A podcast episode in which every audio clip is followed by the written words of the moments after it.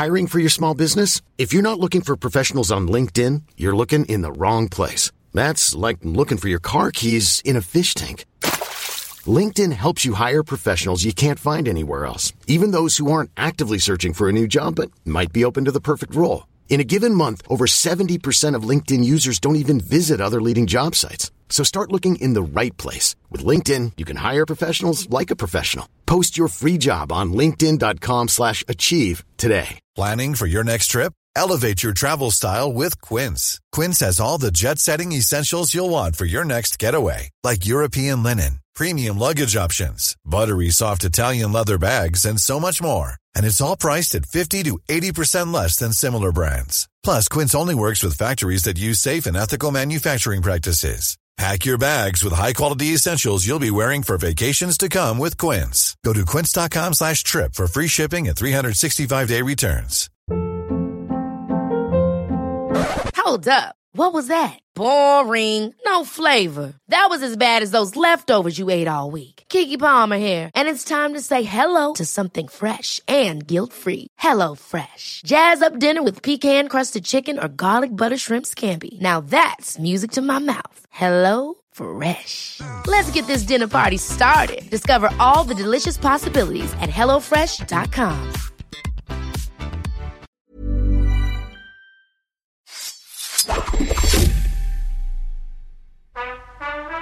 Hey guys, you ever wonder what Phil and I wear while we podcast? You can find out if you join our Patreon. We'll also be talking about the films of 1989, but that's definitely less important than seeing our Zoom backgrounds, our headphone choices, and our sweatshirts. It's true. It's true. You'll get to see all the various pieces of artwork that I have framed on my office wall, and you can see Kenny's garden, sort of. So that's something. That's exciting. It's a hanging garden. It's a hanging garden. Uh, but perhaps more important than anything, uh, we are doing this Patreon to cover the best films of 1989. Uh, Batman, When Harry Met Sally, Indiana Jones, The Last Crusade, Ghostbusters 2, with amazing guests like Tom Mison, Liz Hanna, Joanna Robinson, Bryan Cogman, Chuck Hayward. You can sign up at patreon.com backslash podcast like it's 1989.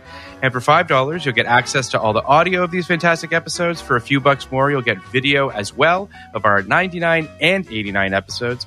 And perhaps, most importantly, you'll be supporting us uh, so we can just keep making podcast content for you guys.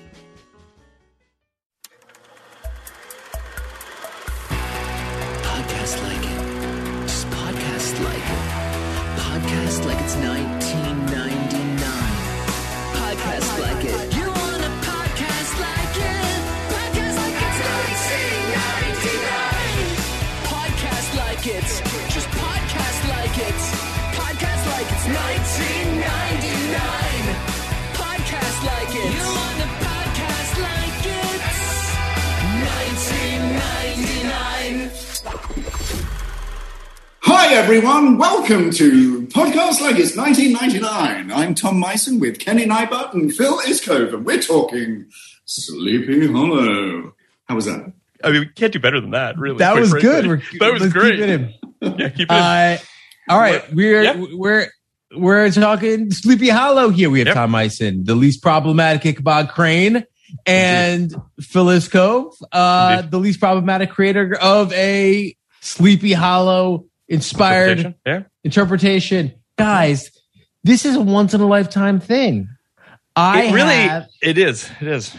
no, I have as the host of this podcast because Phil, today I don't really think you're the host of the podcast. You are a an, an appropriate guest. You are a great get for this podcast, as are you, Tom. Uh, to talk about 1999's. So, yeah, Phil's the brain. I'm not wearing a t-shirt. I've just noticed that Phil's wearing. Yes, no, I'm wearing a. I'm wearing a. Yeah, a headless yeah. horseman Is it official? yeah. Yeah, It's not. Well, I mean, no. it's not. sign on to not- our Patreon to find out if Tom is wearing anything at all. But Just AirPods. but here we are. We're talking 1999 Sleepy Hollow, a film Yeah, that uh, yeah. partially inspired uh, Phil to create Fox's Sleepy Hollow with uh, Alex Kurtzman, Rob, Bob Orci, Roberto Orci, and Mm-hmm. Len Wiseman, Mhm. and cast Tom as Ichabod Crane. Uh, Tremendous show. Um, you guys were obviously Tom. You were fantastic. Phil, you you know were a great writer, and uh, you once were, and once um, and uh, it's it's really great to finally kind of be able to open this this present that we've been that's been sitting on the table for the beginning of this podcast. I had no Um, idea it was 99. I had no idea this It was 99. That's the reason You we're know, doing the podcast. That's the reason. Bill it's, just wants it's to funny about though because like you know kenny and i talked about this at the very beginning where we knew that i mean i knew we knew that this was sort of sitting on the horizon and i was just like i want to do it but i don't really know how to do it and i don't know who i'd want to bring on for it you know and and obviously tom you've been on a couple times now and it just felt like a no-brainer to bring you on to talk about you know not just in terms of you know your involvement in, in the show but just you know you saw this movie. You mentioned we texted a little bit about this how you you Mhm. you'll obviously tell us your story about how you saw sleepy hollow for the first time because it's great. But i also just feel like you know this short story has been interpreted a couple times a bunch of people have kind of taken whacks at it and they're all very different in their own ways um but you know this feels like the probably i mean do you think it's this version or do you think it's the disney version that people speaking from film as opposed to television you know what do you have you shown your kids the disney one uh kenny like is, is that something No. that they even know No. and so you did you watched uh, the movie the other day with your son who had not seen Yes. it before correct Yes. what did he what did he think of it He really liked it, and I think, and I, I think, period is a bit, particularly you know, this far back is a bit of a Yeah. you know barrier of entry for for some kids that that age. But look, he he's a big fan of heads being cut off, sure loves and uh, and every uh, you know the thing is. You, you know Rollins a bit. Listeners have heard this. He really can't be scared by anything. It's just it's Sure. just his thing. He just doesn't get scared. Yeah. But what he what he said at the end was he goes, Well, it wasn't scary, but at least there was a great story. So uh that's good. That's a big win. that's that's fantastic. I Yeah. you know I I will say though, um, so I saw this film in '99. I'm a very big Tim Burton fan, and we're going to do our top five favorite Burton films at the end of the podcast, and I'm excited to do that um, as well. But I was very excited to see this film, and you know when I sat down to try to come up with ideas to pitch, Kenny was very much a part of that as well. He might very well remember. I remember IMing with Kenny about the Sleepy Hollow pitch, and as I was coming up with it, and Kenny was instrumental Really? in, in that. So you know, Isn't that weird? so Kenny That does we, have. that we were that we were friends that long ago. we were friends that long ago. And Yeah. I, I was sitting at my desk as an assistant at UTA. Kenny was sitting at his desk wherever I don't know. I remember. I, re- I honest to God, I remember exactly where I was because it was a.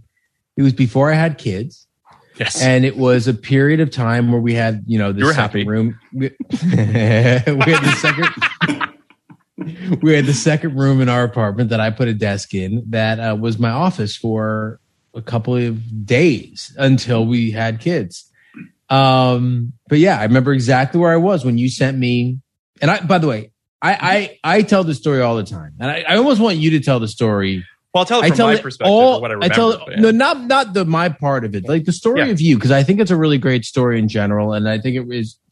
like, It just there's a lot to unpack there. So, uh, I yes, I remember you basically sending me ten ideas, ten um broadcast worthy ideas, and I don't, I don't exactly. I think you had maybe already narrowed it down to two. it was down to two. Yeah. I think you would, yeah, or maybe you know you sent me Mhm. the ten, and then later you said these are the two that we're going to focus on, and I think we Yeah. what we talked about it for a little bit, and I just threw some ideas at you, and uh, and I said you should cast Tom, and I, that, that was my big my big idea, and uh, no, I so, mean, it so, was.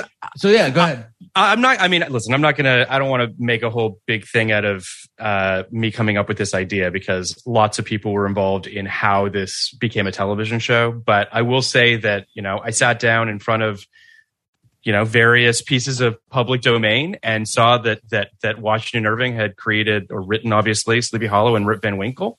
And I texted Kenny. We were IMing about this, and I was just like, I want to have this guy. He's Ichabod Crane. I want to have him in, in present day, but like, is it just a present day Ichabod Crane or, you know, what, what exactly should that be? Um, and at the time, and I think I've said this to you as well, Kenny, but I'll say it again, which is that at the time, shortly around this period, the trailer for Dark Shadows had dropped. And as those who remember or have seen this movie, uh, basically he's a vampire who is buried alive by a witch who uh, and then he wakes up in 1970s i believe it's new york state or something along those lines. It's Mhm. somewhere around anyway or maybe it's more coastal doesn't matter. Long story short that plus kenny saying why don't you just put the guy to sleep? was sort of this kind of this moment where i was just like oh yeah just he'll he'll just be a man at a time and he'll be ichabod crane from 1799 and i mean obviously yeah. Go ahead tom. Two questions. First of all, so I'm.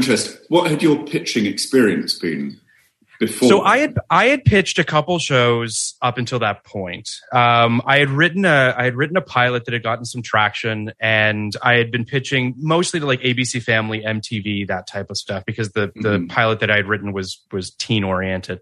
So I had pitched a couple things, um, but. To, to, I, to answer your, your grander question here, when I think about how little I went into that room with Alex Kurtzman with, it gives me chills. Like to this day, like I was so crazy unprepared for that for that pitch in, in my humble Mm. opinion now knowing what i know that i i didn't have much more than sleepy hollow huh like i really did not have much more than that um which which again just frightens me to my core I- I'm just thinking but then that that shows uh, the enduring appeal of of this yeah of this the Yeah, story, but material. actually not the book, because the, the book, as I'm Yes, sure we'll yes. discuss, is shit. it's a, it's, it's, it's not great No, I. I, I'd say, I want to say one other thing because you're being, Yes, you're being you're being super humble. That's not totally true. You didn't have nothing. Um, you had a lot because then I also remember sitting down with you at uh, Kings Road before you went in, and you had had a lot at that point. You really had had a full, you know, you had a full story. You had the idea of Abby. You had everything that was like, you know, kind of fundamentals, elementals of the show.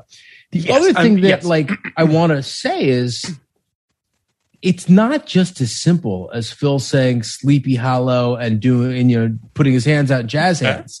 Uh, there was another pilot that same That's season true that's true that was I think called like Ichabod or something like that. it was that. called i think it was called i Really? can't remember what it was called it was there was a cw thing There was yeah. a CW pilot, and the Yeah. it was the it was the same in that it's Ichabod Ichabod Crane modern day, but it was different in that uh, it was Ichabod Crane is just a guy He's just a guy who named works at the Crane. FBI Uh, who right. who I think and now I'm extrapolating, but I'm sure this is what it was. I'm sure it was an F, an X Files thing where he's some guy who who investigates things like phenomena like the headless horseman, Right.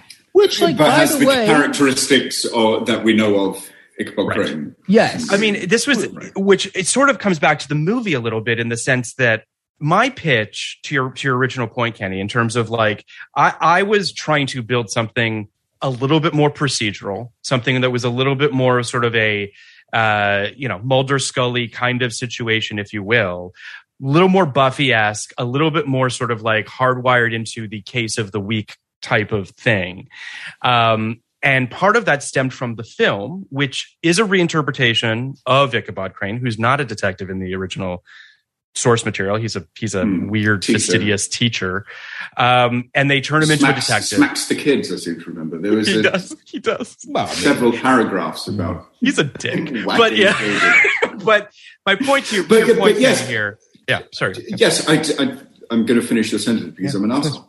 No, Um, it's something that I noticed watching, rewatching the film is that, you know, as I as I say, the the, the book is quite shit. There's not an awful lot to it. It's mainly lists. It's lists of It's- um, crops and things. Which, It's kind of his- and then that was kind someone of chucks bag. a pumpkin.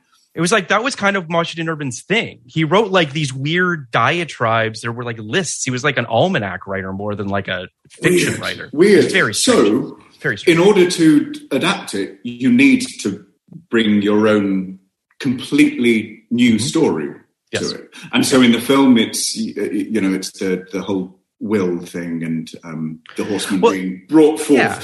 And with you, it was. I mean, I can't stop thinking about it since we started talking. Uh, the, to have the headless horseman as one of the horsemen of the apocalypse was just a brilliant, brilliant little twist on it. And I'm not It's a- surprised that you didn't need to go in with a great, and I'm sure you're being, you know, self-deprecating. But I, I will course, say though, knowing knowing Alex as we do now, Yes. of course that sparks his imagination.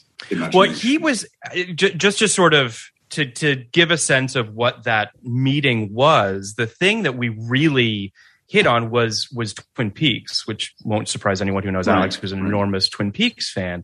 You know, I, I I wanted to create, and we wanted to create a a weird little town, right? And it's you're not going to find a more iconic name than Sleepy Hollow in terms of knowing that it's a weird little town and that there's a headless horseman and and so it's it's very fertile territory.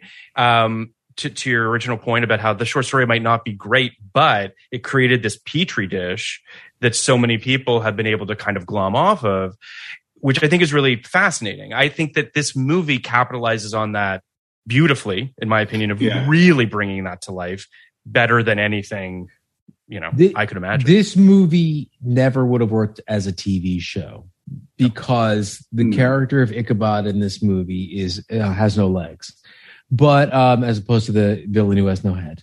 But um, nice. the little Saving it. Nice. He's written that down in his notebook and he'll tick that off. Got that gag out Right of off the his dome. right off the dome. Uh, just, just like what have you put him to sleep?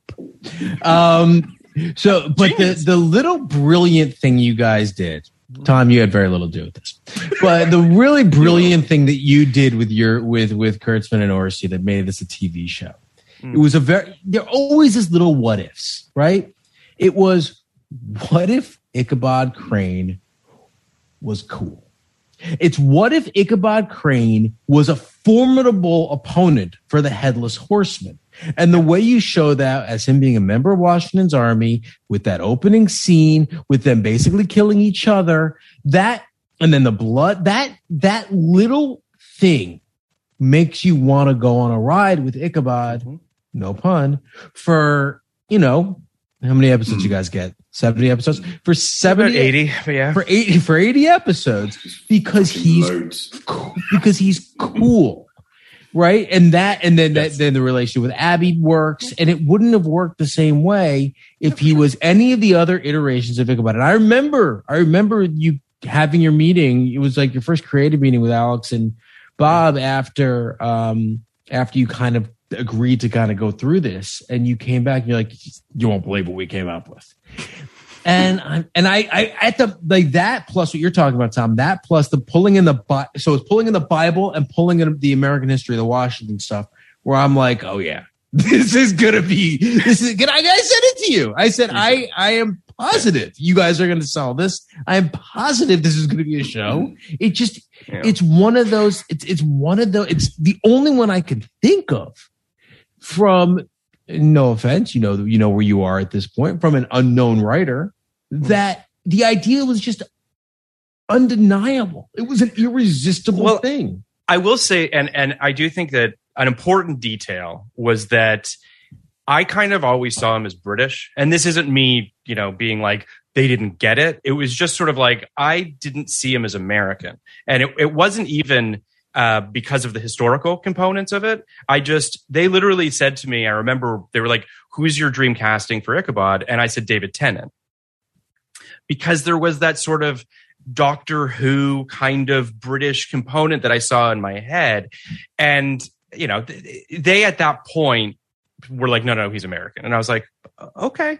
And we, you know, we did our due diligence. We did a bunch of, obviously, we, we as Tom knows, we did a lot of auditions. But ultimately, it was when we realized that the, the, the that history was our friend in terms of having him be British, and that it all kind of works out when you have the Re- Revolutionary War and all of that, all those the confluence of those things coming together. Because I really, really believe in my heart that obviously, Tom, you were phenomenal in the show, but just that he really just needed to be British. I, I just couldn't imagine. Well, it's, I, I know a few of the actors who were chosen Yes. before me and mm-hmm. all American, and it's it's hard to picture. And I remember when I when I taped in London for it and was asked to do it both with a British and with an American mm-hmm. accent, Yeah. and it it then surprised me that it took so long for everyone to realise he should be British because it just didn't nope.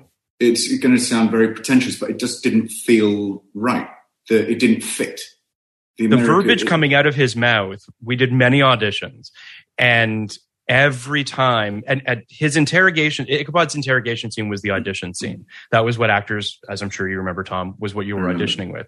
And the very first line is my name is ichabod crane.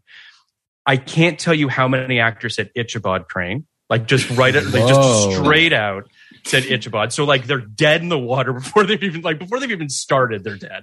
And then they go and they everyone did it like christian bale and batman. Everyone delivered these lines with this like gruff, weird, gritty authority as though, which again shows they don't know the character, obviously, because they don't know his name, but they also just don't have like any, you know, uh, context for it. And it, and to your point, a British accent, first of all, makes everything just sound better, but also just it creates a, a level of authority or a level of, of wit and intelligence.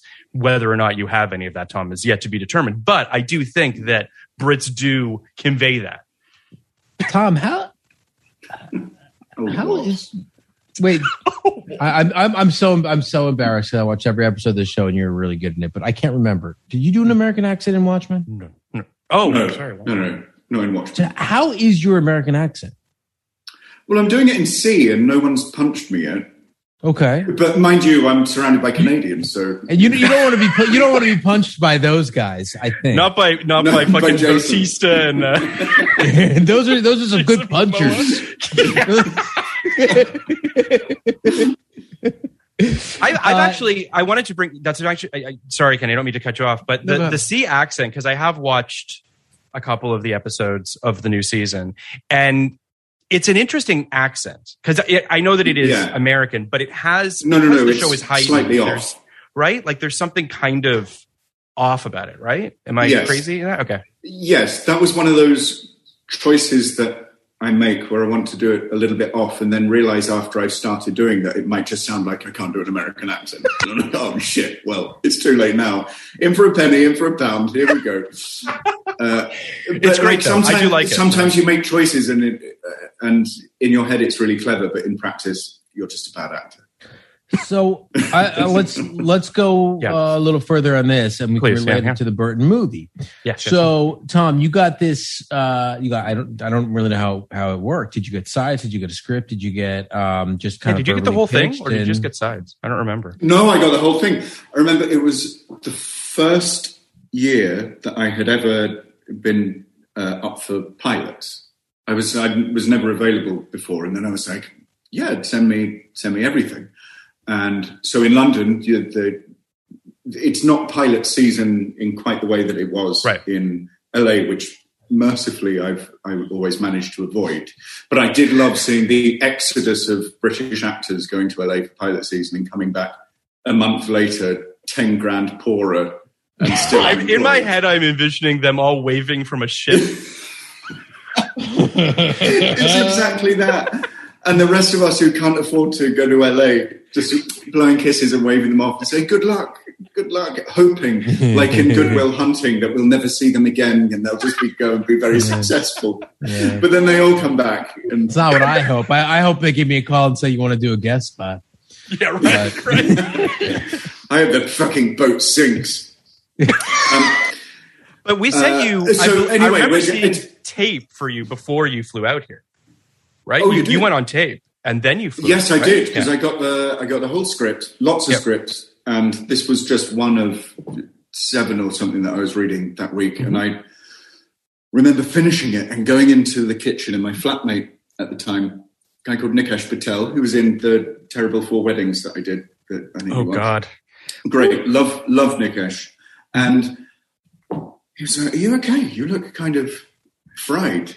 So I've just read this amazing script, and it's of the the pile of really bad pilots. This is the only one that I really want, and there's no way I'm going to get it.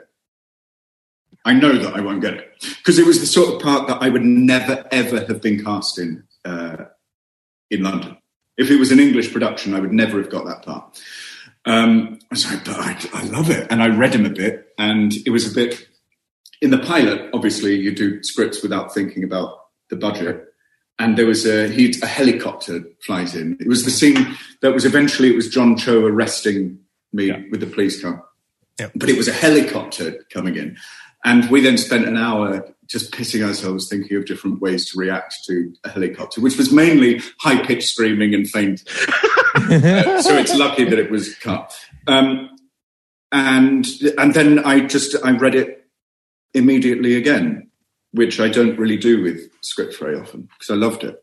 Um, then I went on tape one wet Wednesday morning, and there were I saw a couple of the actors who went in before me, and they were all a lot older than I was. What thirty at the time, and they were in their forties, and I was like, they're going to go for it. Big, gruff, forty-year-old, hardened-looking men.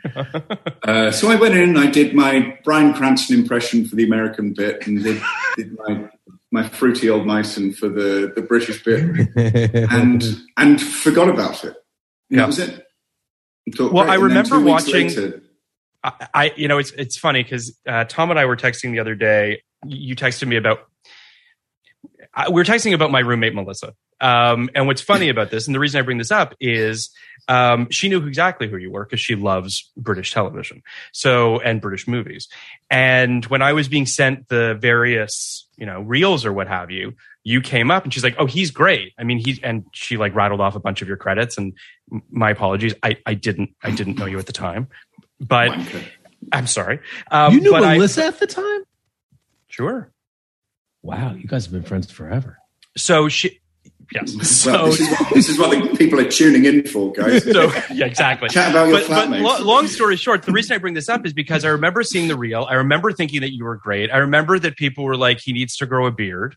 I remember that like one of because you were just very clean and you looked very Yes, young. and and Yes. the thing is, I always have a beard. My my wife hates me without a beard, and I, I remember saying to her, "I'm I'm so sorry. I should probably trim it down for this audition." And so I did that just for the audition, and hated it. Oh wow. and then and then you grew it and they said grow it so that when you get here for the for the um the camera test you'll have and you had some gruff you didn't have what you have now Yeah. but you had like some um yeah and i just I, I remember we all remember you know when you tested with nicole and it was it was like pretty instantaneous Yeah, there was just great. there was something there that was just really They also special. said they said uh, grow your beard and uh, bring like a big military coat.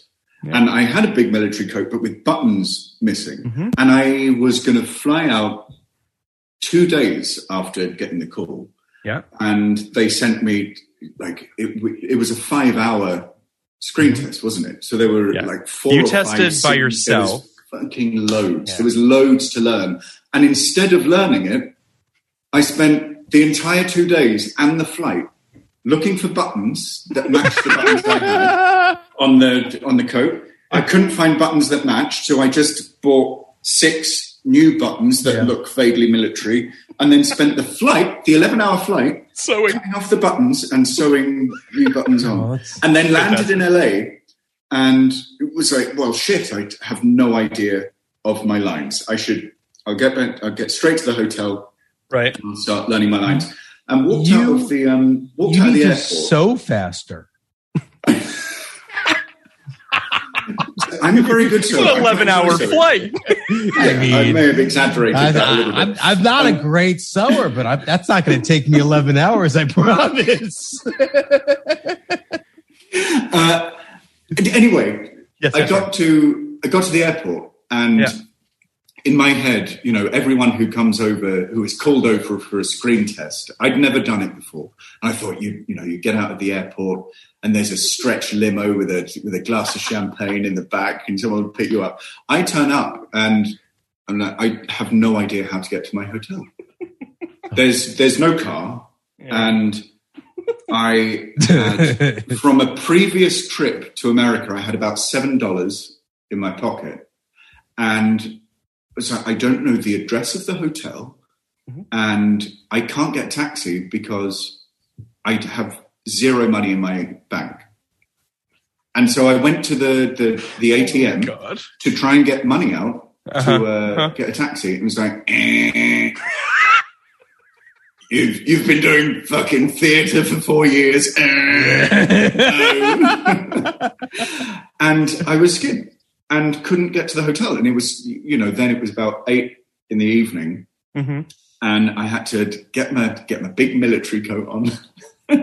I remember. my suitcase. Someone had to give me directions to the nearest bus terminal to LAX, Oh and I remember, I remembered vaguely where the hotel was from the last time I was in LA. I was I couldn't drive, so I was getting buses everywhere, Mhm. and I remembered the bus, and I think it was like one three something that went straight past Century City, and I knew that that's where the hotel was, and I knew that it ended in Santa Monica, and I knew the point that the Uh-huh. bus stop is. So I had to go to a bus terminal, try and find the bus that would take me to Santa Monica, then try and find using the power of my brain the, the right bus stop and get on another bus and go to. And by then I had like four hours So, before it was time. I to do remember. Uh, obviously, I remember harrowing. the test. I remember you tested by yourself first without Nicole.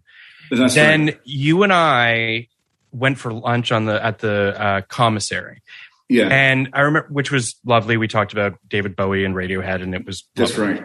And then you tested with Nicole for us. We thought it was great. We recorded that, and then we showed that to the network a few days later, and they obviously were like, "This is great." It, wa- it wasn't a few days later because I remember leaving and thinking, "No, didn't get it."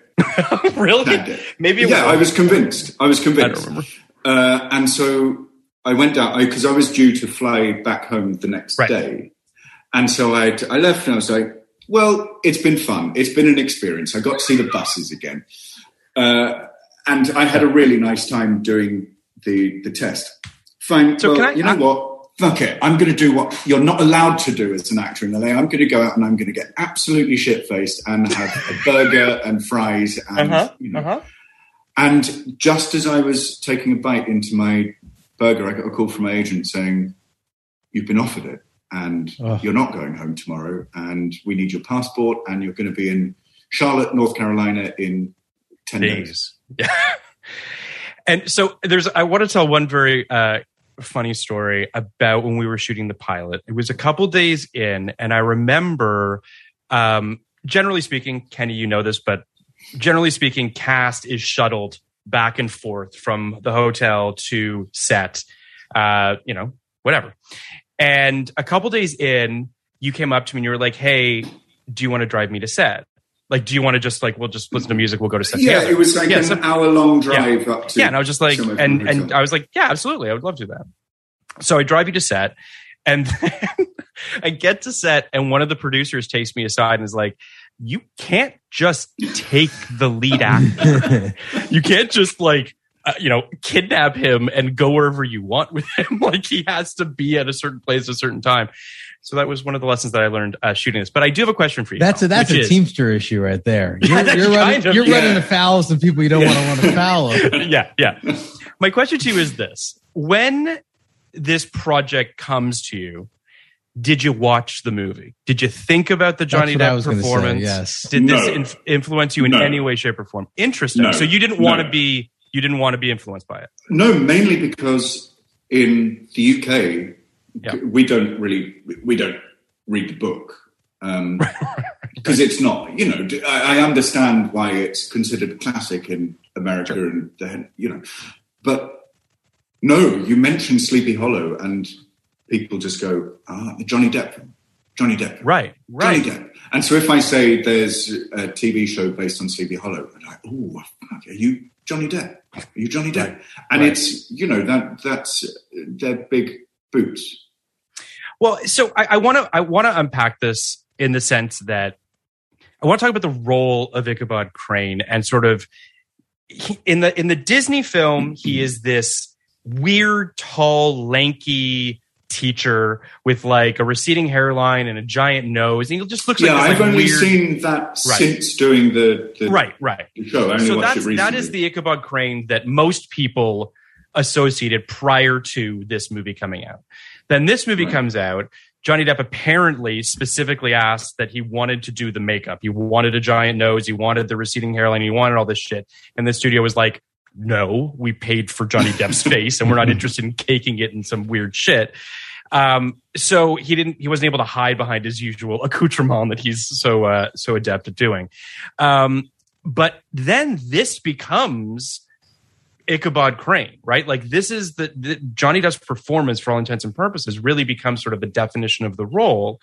So, I so guess in America, this overtook the cartoon, did it? The- Without I- question. right, right, yeah, okay. The Right. the the, Wow. the cart the cartoon uh, persists only as a ride at Disneyland at Right. Disney World.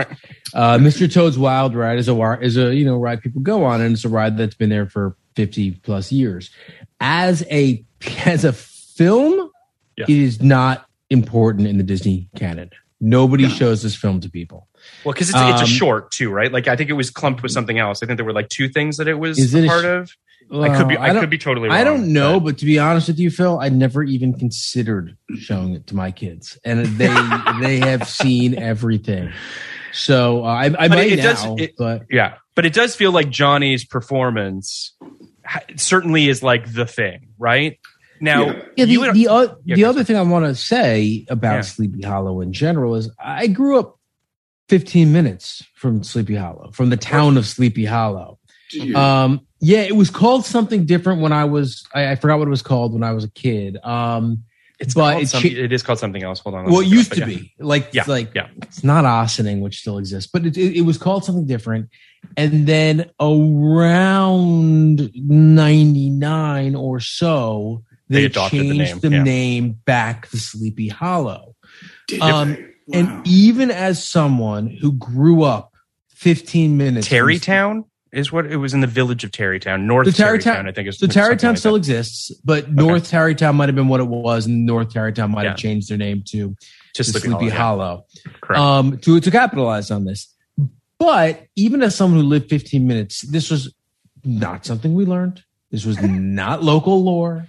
This was just this is it's not even a thing. Uh, it's it's certainly not a book we read. Um, it's something you're Oh. vaguely yeah, it's something you're vaguely aware of. Like the headless horseman is a Halloween character. Yep. You know, Yeah. much like Michael Myers is a Halloween character. See, I, Like, I always thought that the, the book was kind of one of those school books that, that everyone No. is made to read. Really? definitely not. No, not when you're But young, not when you're old, but maybe around Halloween. and yet, would- and yet, the Headless Horseman is such an enduring. And the and the character. character Ichabod Crane, which is such an interesting name. It's a name that obviously Mm. stands out. You've got Rip Van Winkle as well, which is also an interesting name. Like I do think that Washington Irving unintentionally stumbled across these weird iconic things. yeah, they're they're they're kind of this you know American lore that kind of exists the way Paul Bunyan exists or Johnny Appleseed exists. These aren't things that you ever read. They're just kind of things that you're aware of. You know. Yep. Yep, totally. And and I, I think that so I mean, back to sort of my original question to you, Tom, which is you saw this film in ninety nine. Um do you want to relay to us the story of seeing this film in ninety nine? in the cinema. One Yeah. of the one of the few films, In Woking. the only of the films that we've done. Not in Woking. I went to see it in Richmond, in Mhm. London, and Never been uh, there. with uh, with Emily Blunt, who I was at school with, and I had no idea whether it was a date. I didn't think it was a date, but I've since found out it may well have been a date. I I had no It's idea. your It sliding says- doors moment, Tom. That's your moment. Oh, You man. don't know it, but like well, it, uh, but it shows quite how bad I always was uh, with girls. with I, Yeah, we I've- went out for dinner and I'm- a I'm film, sure. And I didn't know if it was a date or not. But I do remember I sat on a fruit pastel and ruined my trousers, and that honestly is the enduring uh, thought whenever anyone mentions Sleepy Hollow, the film. Even doing the, the show, anyone mentions Sleepy Hollow, I think I loved those trousers. that's fantastic. That's that's I mean so did Emily like the film? Do you remember if you guys I remember we both we both enjoyed the film. I loved Tim Burton at the time. I was really obsessed with Tim Burton. Well, it should. Um, it, this also has a deep bench of British actors, of of tremendous British best. actors. The best. So, which is which is part of this whole sort of, you know, milieu that Burton is playing in with this film, which is that it is sort of this old Hammer film styled film in terms of having this like kind of oh, you know a, a, a who done it at the center of it and a sort of murder mystery mixed into it. yeah, people tend to think of Burton as being uh, kind of horror, light horror, but actually, this is really the only one of Correct. his films that that is Yeah. Actively a horror. Well, I think that you're you're tapping into something that I think is interesting, which is the misnomer of gothic and horror. Those are Yeah, two exactly, different exactly things, right. and I think that he's definitely a gothic filmmaker who loves the aesthetic that comes with that. But he's not a, a like he even says it himself. Like this was my first horror film, and quite honestly, I think his last. If you consider Sweeney Todd a horror film, I don't know, but it does feel like he was dipping his toes into something um, that he had never done before but it is it is interesting how watching this again yesterday and i don't know if you felt this way kenny but like it is a it's a very bloody movie i mean it is it is a horror film you know in terms of it's not scary but it is playing in horror tropes and it is playing in that sort of hammer horror films obviously of that period um And then you cast, yeah. you know, Christopher Lee and uh, Michael Gough, and you know, then you've got Yes. You're yeah, really- and, and Michael Gambon and, and like Richard Yes. Griffiths. And it's just like you've got this this crazy. Anyway, sorry, go ahead, Kenny. No, I don't know. It's it it do- it's it's a horror film, I guess. Thank you. But it's too lush. It's too lush to be scary. It's It's the- the beautiful. It's too beautiful. The production value is is yeah, there. There's too much money being spent, and it is too well done and beautiful to actually be scary. I know that sounds like weird. Like the, it's the only that there are scary moments. Like There's a couple the, uh, jump scares. the- There's a couple the jump moment- scares. yeah. jump scares uh, fine Yeah. but the it was when after the first time he sees the horseman i think it was and they're walking back across the bridge Yeah, and yeah, they yeah. hear the footsteps behind yeah. him and he's and not then- there and then suddenly he's on top that that was That was my good. favorite moment i loved that i loved it I- and that was I do think genuinely scary and a lot more than you know hacking and uh, yeah, the blood is is so unrealistic looking, intentionally so. Like it does feel as though they're. Apparently, t- Tom Stoppard came in to do to doctor the script. he did it specifically uh, to make it- rewrite. Yes, but with particular emphasis on bringing down the violence. Yes. Andrew Kevin Walker's script, which I have not read, but I can only assume, considering what he also wrote in 1999, Fight Club and 8 Millimeter, my assumption is that it was a dark movie.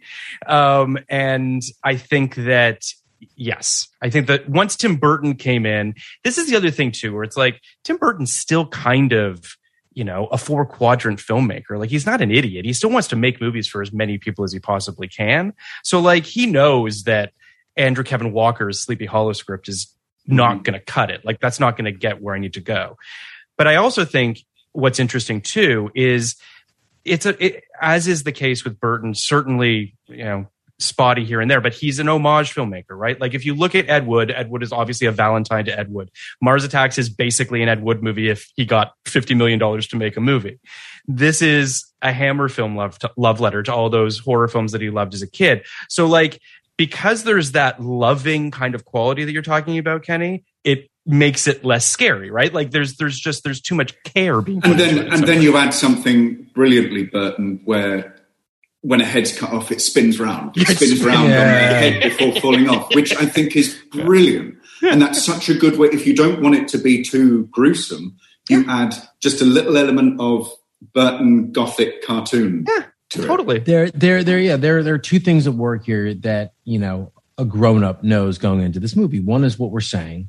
Mm-hmm. It's the, both what they're saying. It's the Tim Burton element, and Mm-hmm. it's the way it looks. And you know from the moment you're going in that they're not going to fuck you up. This isn't. This isn't the Texas Chainsaw Massacre where you turn that on and you think I could be fucked up. Like this Yeah. could this could this could fuck up my night or my life. Um, but Totally. you know, you don't know, and that's the thrill of it for me, which is For like sure. I kind of want my life to be fucked up. But with Sleepy Hollow, you go and you know, like, look, this movie, what it made two Uh. It made uh, t- it made two hundred million dollars. made two hundred million dollars for a What was reason. the budget? Seventy. So Wow. one cheap. Um, yeah, it's a No. PG thirteen movie. I mean, Rollins is. I mean, my my son is such a nut. He's literally sitting there with his phone, looking up, and he goes, he goes, well, all right. This says it's for 12 plus, like I'll be fine. He's nine. He said, this is for 12 plus. Like, I guess I'll, I, I I guess I will lower myself and watch this child movie with you, Dad. Um, I do want to very just very quickly give a synopsis for the people who haven't seen Sleepy Hollow. It's set in 1799, based on Washington Irving's classic Like they're tale. still listening. Uh, they're listening. Ichabod Yeah, Crane is sent to. Sleepy Hollow to investigate the decapitations of three people, with the culprit being the legendary apparition, the Headless Horseman. Uh, Sleepy Hollow opened on November 19th, 1999, in second place behind The World Is Not Enough. I'm assuming you all that opening weekend, Tom. I can only assume. I did. Maybe. I'm sure you did. Yeah, I did. Uh, and ahead of Pokemon, The Bone Collector, and Dogma. That's a that's a murderer's row right there. That's a really interesting weekend. We've done them all. We've done them all. Uh, it would go on to make $207 million on a $70 million budget. It has 69% on Rotten Tomatoes from critics, 80 from audiences. Roger Ebert gave the film three and a half stars, saying Tim Burton's Sleepy Hollow begins with a story that would not have distinguished one of the lesser films from the Hammer horror franchise and elevates it to sheer style and acting into something entertaining and sometimes rather elegant. The best looking horror film since Francis Ford Coppola's Bram Stoker's Dracula. What it depends upon is Burton's gift for effects and a superb performance by Johnny Depp, who discards everything we may have ever learned or thought about it from scratch. The ending is perhaps too traditional. Burton at least doesn't linger over this or exploit it. He's too much in love with his moody setup to ruin the fun with final overkill. The most astonishing thing for me about the movie wasn't the horseman anyway, but the fact that I actually found myself drawn into this old classics illustrated material, enthralled by a time and place so well evoked that the horseman almost seemed natural there. Then he has a note at the end of his review where he says, No power on earth could drag from me the identity of the unbilled actor who plays the horseman when he has a head. You will agree he is the only logical choice. Which I'm like, okay, okay. I mean, Chris Walken's inspired casting, but let's, I mean, Great. overplaying your hand. Great. Yeah. If Uh, you're going to Time have Magazine, an actor uh, who isn't going to say a word, but is going to bring so much to the very end when he throws um, Huh? Miranda onto the front of his And horse. the bite with the blood, the kiss. the bite of the blood, but before that, the sort of it's threatening, but it's sexually suggestive. Of coming with me. It's so much in one look, and it's genuinely brilliant. I have no idea how he did it, and no one else other than Walken could do that. It's I it's love- fantastic. Max Schreck walk walking. Oh, like the the best. him him leaning into that wild eyed, wild hair thing that he's allowed. That I think that's really what to do. But um, Well, you know, it's it's what I love about this is he's cast as this horseman, gets to set and says, "I don't know how to ride a horse." So, oh, Is that true? it's true. So all of his is that a shock? it's not a surprise to me, but I just love that. To be perfectly honest, it actually works. Style of it. When you see that flashback of him and he's on horseback and he's like, you know, slashing away at all those soldiers, it's completely, it's all silhouette basically anyway. It's, it doesn't matter that he's on a hobby horse or he's on some sort of a fucking whatever. Like it doesn't, it doesn't matter. And it's just, I don't know. I, I think it adds to the style of it. I think it adds to the, the, the campiness that exists with this uh, the tone that that Burton's Yeah. trying to do. I, Time Magazine says something which says Burton's richest, prettiest, weirdest film since Batman Returns. The simple story bends to his twist, freeing him for an extra. I do think that this is, and I, I forgive me if I'm wrong, but I think the film of his that has ever won an Academy Award. Um, it won Best Production Design as it rightly should. It's Yeah. one of the most exquisite looking films Yeah. I've ever seen, even to this day. Um, almost 90% of this film was shot on sound stages. So Mhm. if you think about a horse at full gallop running inside Yes, I remember someone during Sleepy Hollow telling me that they built the entire forest in the biggest soundstage in the world in London, in London. and they built a track in a circle Mhm. so that you can pop the camera right in the Yeah. middle and it and have the horseman it around this circle. And if you follow it in the right way, then it's doing a tracking shot, a straight track. It's incredible. So It's brilliant. completely inspiring. I mean, part of this too is Emmanuel Lubezki shoots this film, who is obviously one of the greatest cinematographers that's that's ever been, uh, and you know, so for him, I imagine this was just a blast, right? He got to play in a whole new sandbox with all the toys and all the stuff that he wanted to do. But it's all forced perspective. Whenever you've got these big wide shots of the hills and what have you, it's all smoke and forced perspective. So it looks mm-hmm. like it's just this gargantuan thing that it's not. Um, it, it's, I mean, the, really the only exteriors are of the town, which they built in like the yeah. woods or out in, you know, wherever the hell they built it. Um, it's just an exquisite and, and the costumes, like everything about this to me is just, you know, anyone who works in below the line, this is just a, a heralded movie. Which is why it's so successful. I yes, think it's yes. entirely down to that because when you've got something silly as a headless horseman and Correct. the type yeah. of story that they're doing, you have to be completely, you have to create a very real world, even though it's in a heightened gothic world. You believe it. And it's very telling that I've got my little notepad. Yeah which I've been doing. I've got all of the podcast like it's that we've done. Uh, starting back. You could put it in our podcast like it's museum someday. yeah. Uh, and for this film, I've yeah, I've got like one one page because I just completely lost myself in it. Yeah, no. It's it, it's also it. it's a swift hundred minutes. It doesn't overstay its welcome. There's always something happening. It's never. It always feels as though there's a twist or a turn or there's something. And and I and perhaps you know to your ultimate point, it pulls you in. The world is so beautiful and captivating that you're just sucked into it. Mm. That it's it's it's hard not to just it, it flies by. It really does. Um, I'll never so, get bored of fruity old Brits giving guilty looks, guilty looks at each other.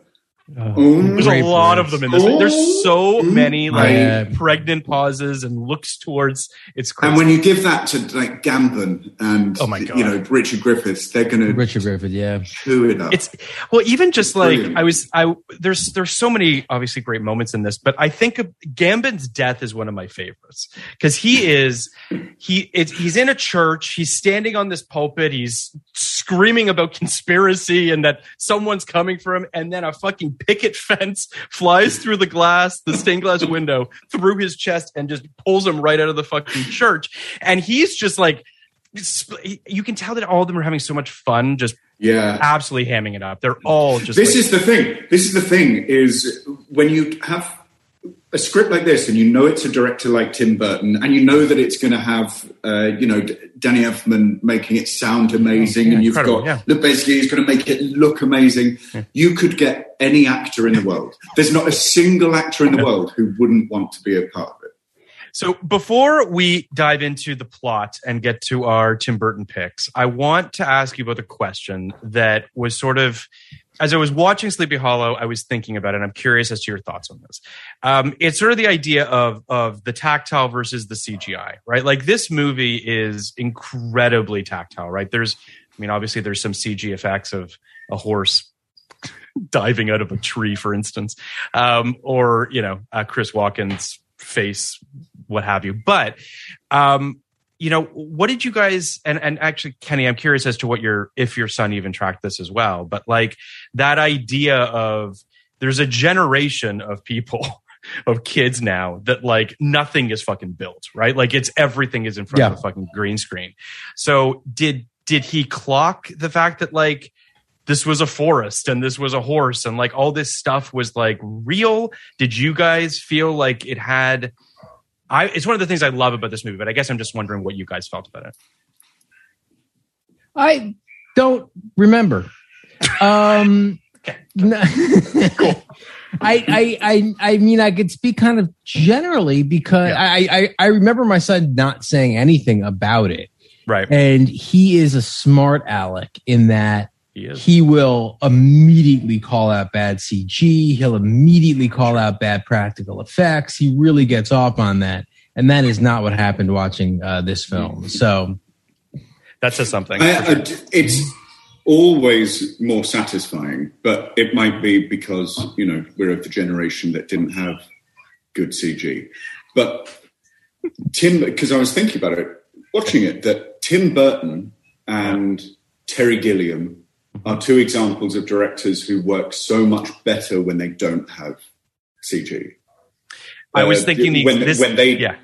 when they have to be creative and artistic and have it there, it's Mm-hmm. infinitely better and it infinitely more suited So to much their, better.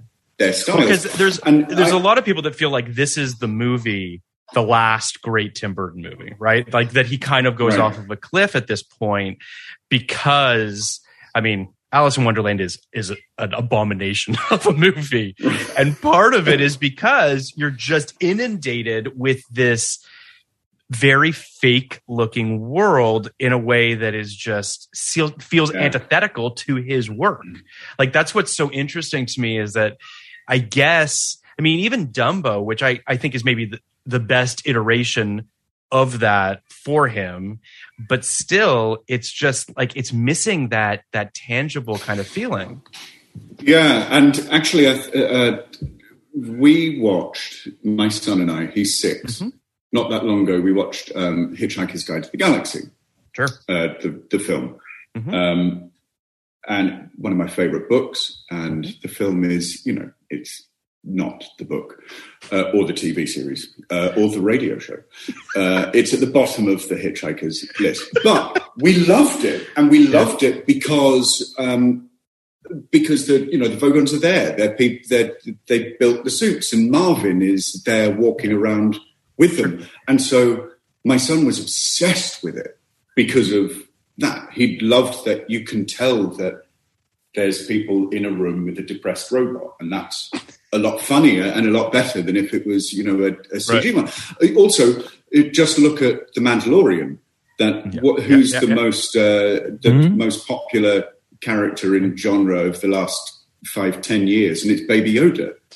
And I, you might know this story, but it, he was going to be um, Yep. CG Baby Yoda, Mhm. and only fractionally they'd have the the little um, Mhm. puppet. And it was the first time Baby Yoda's first outing was with Werner Herzog in one of his scenes. And they said uh, halfway through they did his, his stuff, and they said, "Okay, get get rid of the puppet and um, bring in the balls, and we'll do CG." And Herzog was like, "What? What?" And stopped them. Was like, "What the fuck are you doing?" And they said, "Well, it's it's going to be mainly CG. It's it's this puppet." And he went berserk and called them. He called them fucking cowards. Is his exact words. If you're doing CG, you're fucking cowards. And persuaded them to do the whole thing. That's the- fantastic. That's the best thing. That's fantastic. I, I want to get into this a little a little more Mhm. because this Sure. is Well, kind that's of this is kind of fascinating too. I love him, Werner, uh, the God- hero. God bless him. hero. but I I so. I uh, I'm I'm a little fascinated by this because what you're saying is, you know, demonstrably true. Burton's work falls off Mm-hmm. right around this point, you know, and like you know, look, Planet of the Apes was not um, CG. Planet of the No. Apes was was pretty tactile as well, but Phil, that the- face the mention of Planet of the Apes. Your Because it's the moment. It's the moment when I was like, "Oh no, what?" But happened? there's there's something here that I want to kind of hone in on, which is it's not the practical effects and the physical costumes that make Burton's work work. Mm-hmm. It's the stories. There's something else going on here. So why can't he also mm-hmm. find a good script or, or a, a, a workable, exciting script right. that works in CG. We've all seen films that that rely heavily on CG, including movies in 1999, Yeah. uh, that are incredible. That that work really Yeah. well. So, what is it about Burton that mean that that makes it? Because it's it's Well, not uh, to me. It's perhaps. not just that he can't that you can't No, for touch sure. Yeah. P- perhaps it's uh, we all know that uh, what is what ends up on the screen is often wildly different to what is on the page. And when you're doing CG, you have to hand it over to other people. You explain it as best as you can, but at the end of the day, it's people with a computer. Whereas Tim Burton, who has always been an artist mm-hmm. and you know drawn and made things, if it's practical and it's there, he can work it Yeah. and he has complete control. So it's it's it's definitely his story being told in the way that he wants it to tell, rather than people. You know, Yeah, you get the it's- wrong guy. That's a really excellent point. It's. I think it's very Thanks, much. I think that's. I think that's I think that's absolutely You answered true. the and I question think that perfectly. the the the I think that the the fulcrum point for him is actually Mars Attacks, which is that he wanted the Martians to be stop motion, and Warner Brothers was like, no. Really? Give it a shot. Um, they, no, Fucking they're like, cowards. no. Yeah, they, Yeah, kind of cowardly. Yeah, But- no, they, they they just they threw a MacBook at him and said, "Nah, you're using this." But I think the aliens in or the Martians in Mars Attacks are fantastic. They're the best Yeah, part of that too. movie. And I think that ultimately, you know, when push comes to shove, that was the moment when he was like, oh, wait a second, I can do stuff I want to do with computer generated effects. Then he mm. goes and he develops, because I mean, as, as I'm sure you guys know, maybe you don't know, he spent many years developing Superman Lives. Um, he was Yeah. supposed to make a Superman movie with Nicolas Cage playing Superman. There's a whole documentary and footage of it. And if you haven't seen it, you should see it because it's real weird. And I don't know what that movie was going to be, but it was going to be a lot of CG and it was going to be a very sort of, it was going to, his most overtly sci fi thing. Um, it might have been the end of his career, quite frankly. I'm not. I'm not sure that movie would have worked. Um, but that movie hits the skids, and he basically gets thrown into, jumps into Sleepy Hollow immediately after that, which is the exact opposite. And I think there's something to be said for a guy who spent two years developing a movie that was going to be mostly computer generated into a hammer film love letter to those horror films that's entirely on sound stages that has very little computer generated effects um, and and that it is one of his best films because I think to what you guys are saying there is a love for him being like I can see this I can touch this I understand this in a way that maybe he doesn't with CGI and and Alice in Wonderland is being the prime example of what happens when he just goes way too far down the other road. Um, but I, I but but to your point Kenny I agree with you a story is a story is a story Yeah. Well, But- no, I think Charlie and the Chocolate Factory is is pretty yeah. revolting as well. Uh, for many like, reasons like feel like like truly like physically difficult to like stomach. Um, for, and a lot of and a lot of that is due to and a lot of that is due to the the, the copious use of CGI when it shouldn't have been. But um, and yeah, and Johnny Depp's performance, which was apparently inspired by Michael Jackson and Oscar Wilde. Yeah, we who he definitely hung out with Oscar Wilde. Uh, so, uh, what a Yeah. it's ridiculous. Also, what, also, what a 'cause- pretentious. because um, Burton has such a distinct uh, style and Yes. such a look, and I mean the fact that you, know, you can describe things as Burton-esque. There aren't very many people who actually have their own word. So, from an actor's point of view, Mhm. to be able to actually inhabit Act that world is, yeah. is is brilliant. And so that's what watching Sleepy Hollow. I thought how fun to to actually go and be in the village. He Well, gets just- to that was gonna design a my- village, and the village is built, and there's a guy running around, you know, dressed as a horseman, and that's Well, what that was want to be my do. that's my what you don't want to be in front of a green screen. a green screen. Well, I was going to ask you. I mean, obviously, as an actor, not to ask an obvious question, but like, it doesn't compare, right? I mean, like when you No, have to no, no, no. essentially just imagine something in front of you as opposed to seeing the fucking thing. Like, there's just no question what you would prefer. yeah, Yeah. yeah, easily. So, in terms of the actors, um, Johnny Depp was always the first choice, but Wait, the studio. so I want to just I Yeah. just want to ask one more kind of general question about the course, CGI course, versus course. um, physical Mhm. locations. Uh, could he do it today? Um, because the the the story Hmm. is now now there there there is a two part question. The story is always what you just said in um in terms of uh Mars Attacks. He wants to do it a certain way. The studio demands that it's CG. Okay, so if we assume that the studio would allow it, which is its own question, Mhm. Yeah. would the public accept it? Would a public accept a a Sleepy Hollow esque or Yes. Edward esque I- I or think so. Edward Scissorhands esque world? I I think, so. think so. My, um, So why in- don't we try? Is, is I guess my question. Because question, yeah. probably the answer to the first bit of the question, whether the studio Yeah. would allow it, is is no. I- I think that if if tomorrow, if this version didn't exist and Tim Burton went to a studio today and said, I want to make a Sleepy Hollow movie, I think he probably could still do what he wants to do. This movie's budget, which is pr- on the higher end of things, I think ultimately he still would have got it made. I think to your grander or your greater point, Kenny, is that 99.9% of this industry wouldn't allow it to get made. I think that the probably the closest thing that I can think of recently is the Green hmm. Knight. You know, David Lowery was Yeah. given, I- you know, 20, 30 million dollars to make a pretty alienating film about about loved a it. night. I loved it. I thought he loved got a lot too. more. I I thought he got a lot more money than that, but maybe I'm wrong, but I, I I I don't I don't know how much it got in terms Yeah. of budget. But it's a it's a gorgeous film. Love that it exists. I actually think that.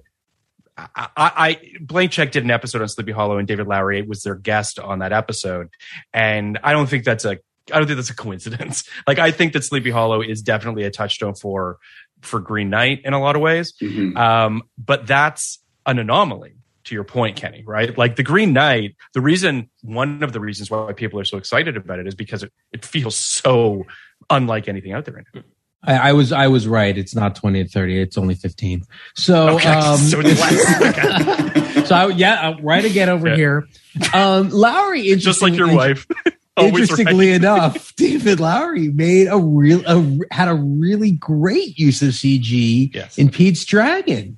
He did. Um, he did. Yeah. That it, that that it, that that really does kind of meet you in the middle, um, Totally. and that Yeah. dragon feels like a real creature. So you know he's he's a special filmmaker in his own right. But for sure, for sure. And I and I think that I mean not to not to state the obvious, but I do think that A24 as a as a studio is going out of its way to nurture these types of voices, nurture these people that are Mhm. trying to make films that quite frankly we were making far more often 20, 30 years ago. Um, but but I do think it's I do think it's interesting, Kenny. You're not wrong. We're not we're just we're not and we're not part of trying. We're a bunch of We're not- cowards. we are a bunch of cowards. I mean, just look at what J.J. Abrams did with the first. I mean, he was adamant that the first Star Wars, that Force Awakens, have as much, you know, practical effects as possible, practical makeup, practical creatures, and they pushed back on it. And they were just like, but it's like, like they learned nothing from the prequels. But anyway, I digress. I, I wanted to, to mention some of the actors that the studio essentially, I don't want to say forced, but wanted Tim Burton to, to talk with about Ichabod. Uh, Liam Neeson, Brad Pitt, and Daniel Day Lewis. Very much would have loved to have seen Daniel Day Lewis as Ichabod Crane. sure, would have would have been here for it. Brad Pitt too. Um, but but obviously, I think it was always going to be Johnny Depp. I don't think that anybody questioned that. Um, yeah, I, I want to kind of let's let's jump through the through the plot here a little bit. There's not a, I mean, listen, people know the Legend of Sleepy Hollow. There's not a not a tremendous amount of stuff we need to talk about in terms of the plot, but there's some things that I did kind of want to talk about a little bit. I want to talk the, the opening portion of this film, which um, was a studio note and was not how the film originally opened. The film originally opened with Ichabod in New York finding the body before he gets sent to uh, to Sleepy Hollow. So that whole Martin Landau opening, who's great, Martin Landau should be in everything. Or rest in peace, but you know my point. Um, that whole opening was because they wanted essentially a cold open for a television show, right? Like they wanted a cool opening that that saw the horseman, that saw somebody get beheaded, and they sort of retroactively added that in there.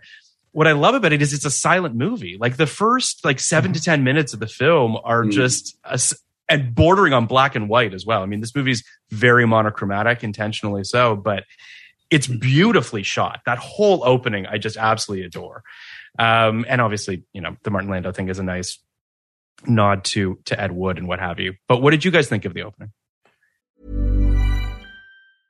I'm Sandra, and I'm just the professional your small business was looking for. But you didn't hire me because you didn't use LinkedIn jobs. LinkedIn has professionals you can't find anywhere else, including those who aren't actively looking for a new job but might be open to the perfect role, like me.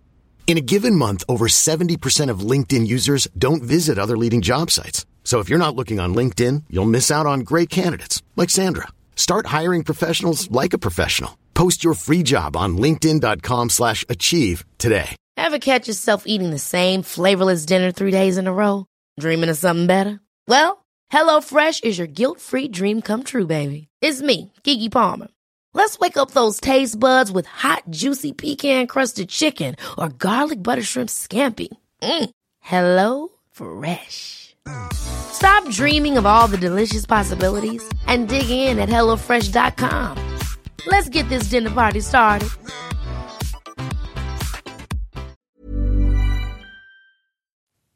But, uh, I didn't know oh. that it, it, was an option to have not started with that. Yeah, right, to have started right. with him in New York because that would that would make no sense.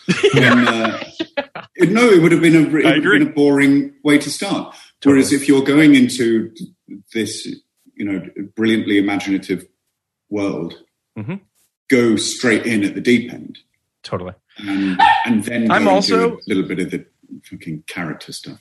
um, I'm also. Oh, uh, I don't know about you guys, but I love a movie that doesn't give me a title until a good ten minutes into the film. Oh, me yes, too. me too. Me Right? too. Like, I, all, the later the better.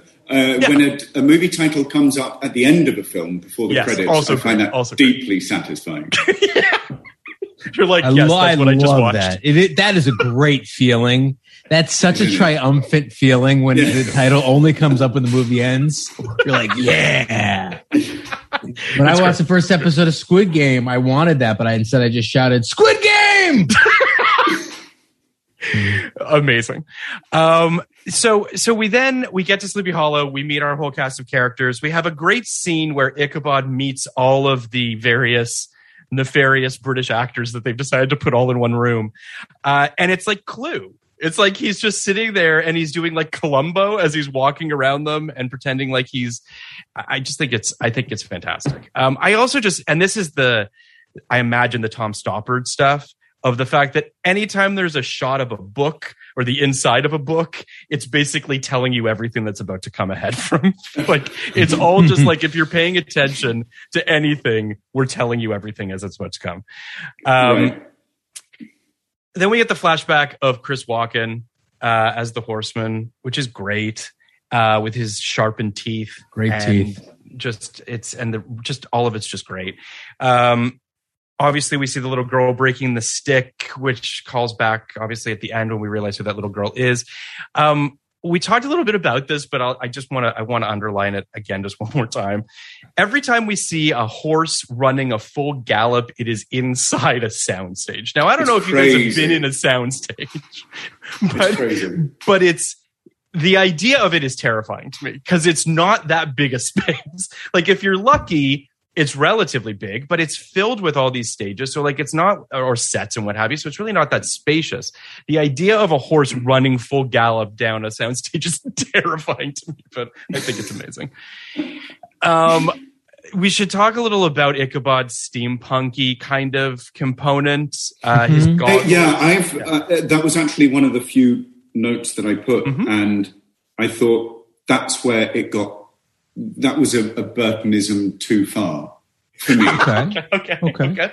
I mean, it's become, it's since become, you know, Yeah. iconic. Iconic, It's the, the, the, it's the image of the film is him with those big, and there was another example uh, Mm-hmm. later on, but it kind of sticks out when you when you've got this really really weird world. Yeah. you don't need to then add on something. It it didn't seem right. It seemed like something little that hat in they a hat. was a bit of a joke. You know. yeah it's it definitely feels like wouldn't it be cool and then you're like but would it you know it's, because everything else, everything else is cool enough. They Yeah. don't need. Yeah. I like. I've never had the saying "hat on a hat," but Yeah. you're right. It's that mm-hmm.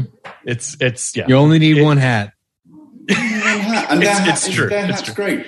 Yeah mm-hmm. that hat works yeah i i'm i i tend to agree with you this time around i did find myself there's also like it's revealed too like they make a big he, he kind of goes down and he pulls them back on his And he- face in such an exaggerated fashion that you're just like we all right like You know, they they they were doing it, and they could picture a, a, a cinema full of people pissing themselves. Uh, at it. Mm-hmm. that was definitely a, a Yes. Groucho Marx little holding feels cigar and raising his eyebrows at the camera type moment. it definitely it definitely feels Yeah. that way for sure the other i think one of the most iconic images i would say from sleepy hollow just across the board is the pumpkin on fire being thrown at him Mhm. um it's such a great like it's just it's the whole thing right like that that is if you're thinking about sleepy hollow that's the thing um Yeah. the flashbacks i'm curious what you guys thought about the flashbacks of young ichabod um and Well, Marie. listen, I can tell you that when you've got a character like Ichabod Crane, don't fuck about with family stuff. Like You James know. Bond. Don't tell me about James Bond's parents. I don't care. Exactly. exactly. Yeah. Or- or- or Especially Freddy- if anyone or in the Freddy family are witches, you know, exactly. don't Exactly. do it. Yeah. Don't do it. Uh, I will say that seeing Lisa Marie in this really hammers home that Tim Burton's got a type. You've got Lisa Marie. Yeah. You've got Helena Bonham Carter. Now Eva Green. Like it's just like we get it, man. Like you definitely, uh, yeah. He- I, I also kind of think they conform to a type. I don't know if Eva Green was that before she got into the, you know, In the Burton game? household. But- Yeah, no, I Yes. agree. Yeah, yeah. She was like, okay, so this is the role I have to play now. yeah, yeah, yeah. It's like you know, you've all you, you've seen the pictures of Brad Pitt with all his girlfriends, how he's like human tofu and just becomes Yeah, his they- girlfriends. He just It's copies his best. girlfriend. Human tofu is the greatest thing I've ever heard. I've never heard that Yeah. before.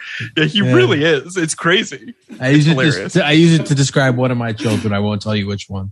Oh boy. All right. Wow. Uh, so I have a question for you, Tom, about Johnny's performance. Do you feel that it is like I think it's a funny performance, right? Like I think when he's leaning into the cowardly, I'm a coward, I'm scared of my own shadow. He faints like 10 times in this movie. Um, what are your feelings about it? Do you think it's a little too much? Like I, I No. it doesn't bother me necessarily, but I'm just curious as to what you think. No, I think I think it's pretty well placed because it's it's tricky that he's you know his Ichabod is bright, going into a, a, a world that he doesn't quite believe in, Yeah. and but at, at the center of if you're doing it according to the book, he's a coward, but you can't be a, a cowardly um, uh, detective. It, it doesn't really work. That really Yeah. wouldn't work. So ignoring the cowardice for a bit and focusing on he's just someone who's perpetually puzzled and trying to work things out, and then just allowing the cowardice to come out through fainting, fainting really well as well. He Uh, does. He keels over a lot, a lot of spins and He's brilliant. falls. It's lot of brilliant, and then that's that's everything that you need to know about him.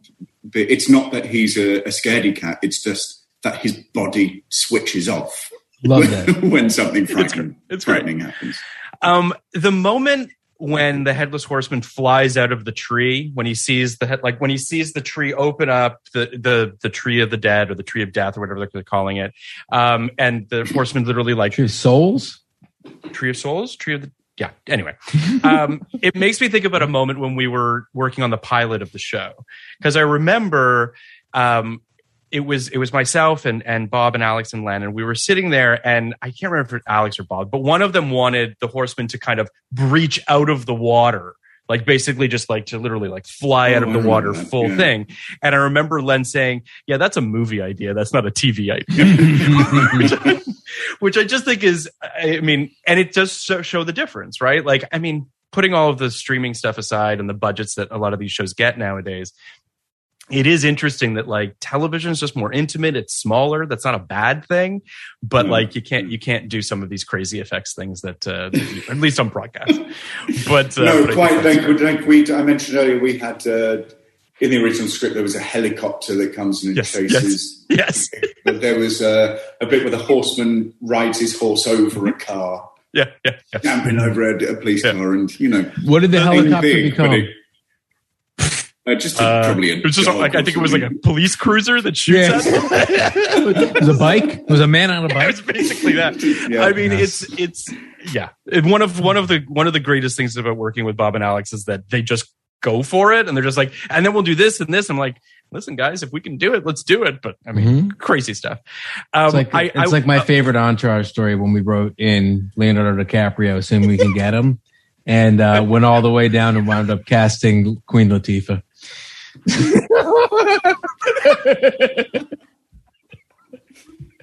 If that's not a perfect distillation of Hollywood, I don't know what is. Yep, that was that was season, that was season seven on Entourage. Wow. We the, town, the, town, the town really told us where we stood. Um, I want to talk about one of my favorite images of the whole movie, and it's one of the first things I remember seeing from the movie, which is that when the trailer dropped, there's a little boy and a lantern in his bedroom, and there's these beautiful shadows that are being cast from this lantern. It's like kind of like almost like a zoetrope. And you're seeing this horseman that's riding in the mm. shadows all around mm. his bedroom walls. And it's an exquisite image, even if it, you know, actually makes no fucking sense. Like if you look at it, you're like, he would be in the way of this. So like you couldn't actually physically have all of this stuff around. Like it actually doesn't logically make any sense. But it is, shadow. Yeah. yeah, there, there's no shadow of, of the mother and the son, but doesn't matter. Point is, that whole sequence is exquisite. The way that it's lit is just absolutely gorgeous. And it's still happening while the mother is getting killed, and she's got this horseman that's cast across her as she's in the. Um, and then just that shot of the little boy looking up and seeing his mother's dead eyes through the slit in the floor. Like it's all really good shit. Yeah. Amazing. Yeah. And I then just- somehow the, the horseman uh, then realizes that there's a boy. Yep. It goes there back and goes and kills for him, the kid. which then which then doesn't. Yeah, yeah, wow. Uh, which then again that doesn't make a great deal of sense because later on he he doesn't really know who's around and where, and he doesn't clock in the in the fin- in the denouement where he's looking for someone and doesn't know where they are, but Yes. he's aware of a child. You know. But Well, you're- the you're- great you- thing about Yes. this world is that I don't care. Don't care. Yeah. Don't Yeah, yeah. I'm a fucking pedant, but I don't care in this film. Well, it's interesting. You're you're you are underlining one of the bigger logical issues, I think, which is the horseman is only there to kill the people that he needs to kill, right? That he's been told to kill. There's no reason That's to kill the I kid. thinking. Like it's not a, what a witness non-witness situation. It's about people that Mhm. are uh, know certain knowledge. The kid doesn't care if I. Ha- yeah, so your point is completely valid. I think Tim Burton just wanted to kill a kid. That's what I think. May, or maybe Miranda Richardson fucking hated that kid. Maybe hated that kid. was Just, That's was just true, a too. shitbag. So write Yeah, him in the, the Death Note book.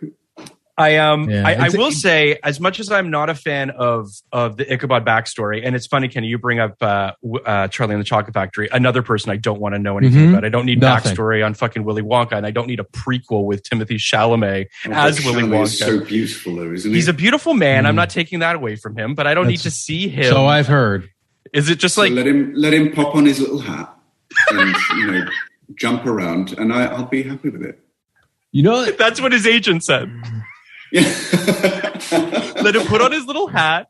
Let him pop around. That's acting, though, isn't it? That's that's life we choose. You pop on a hat and, and jump about a bit and have a wonderful so- time, and then go home for a bath. it's so hard to get a movie made.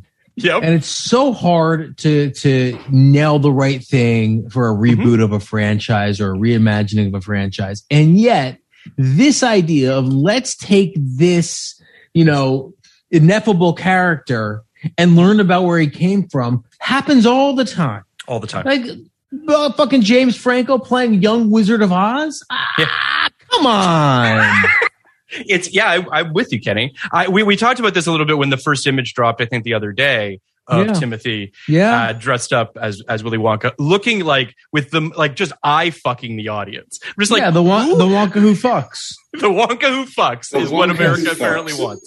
Yeah. So that being said, I agree with you, Kenny. I'm just like, who wanted this? It's, Who it's so this? hard to reboot these things, and these are such lame ideas. I think the I think the thought process is, and by the way, they'll do it with Ichabod too.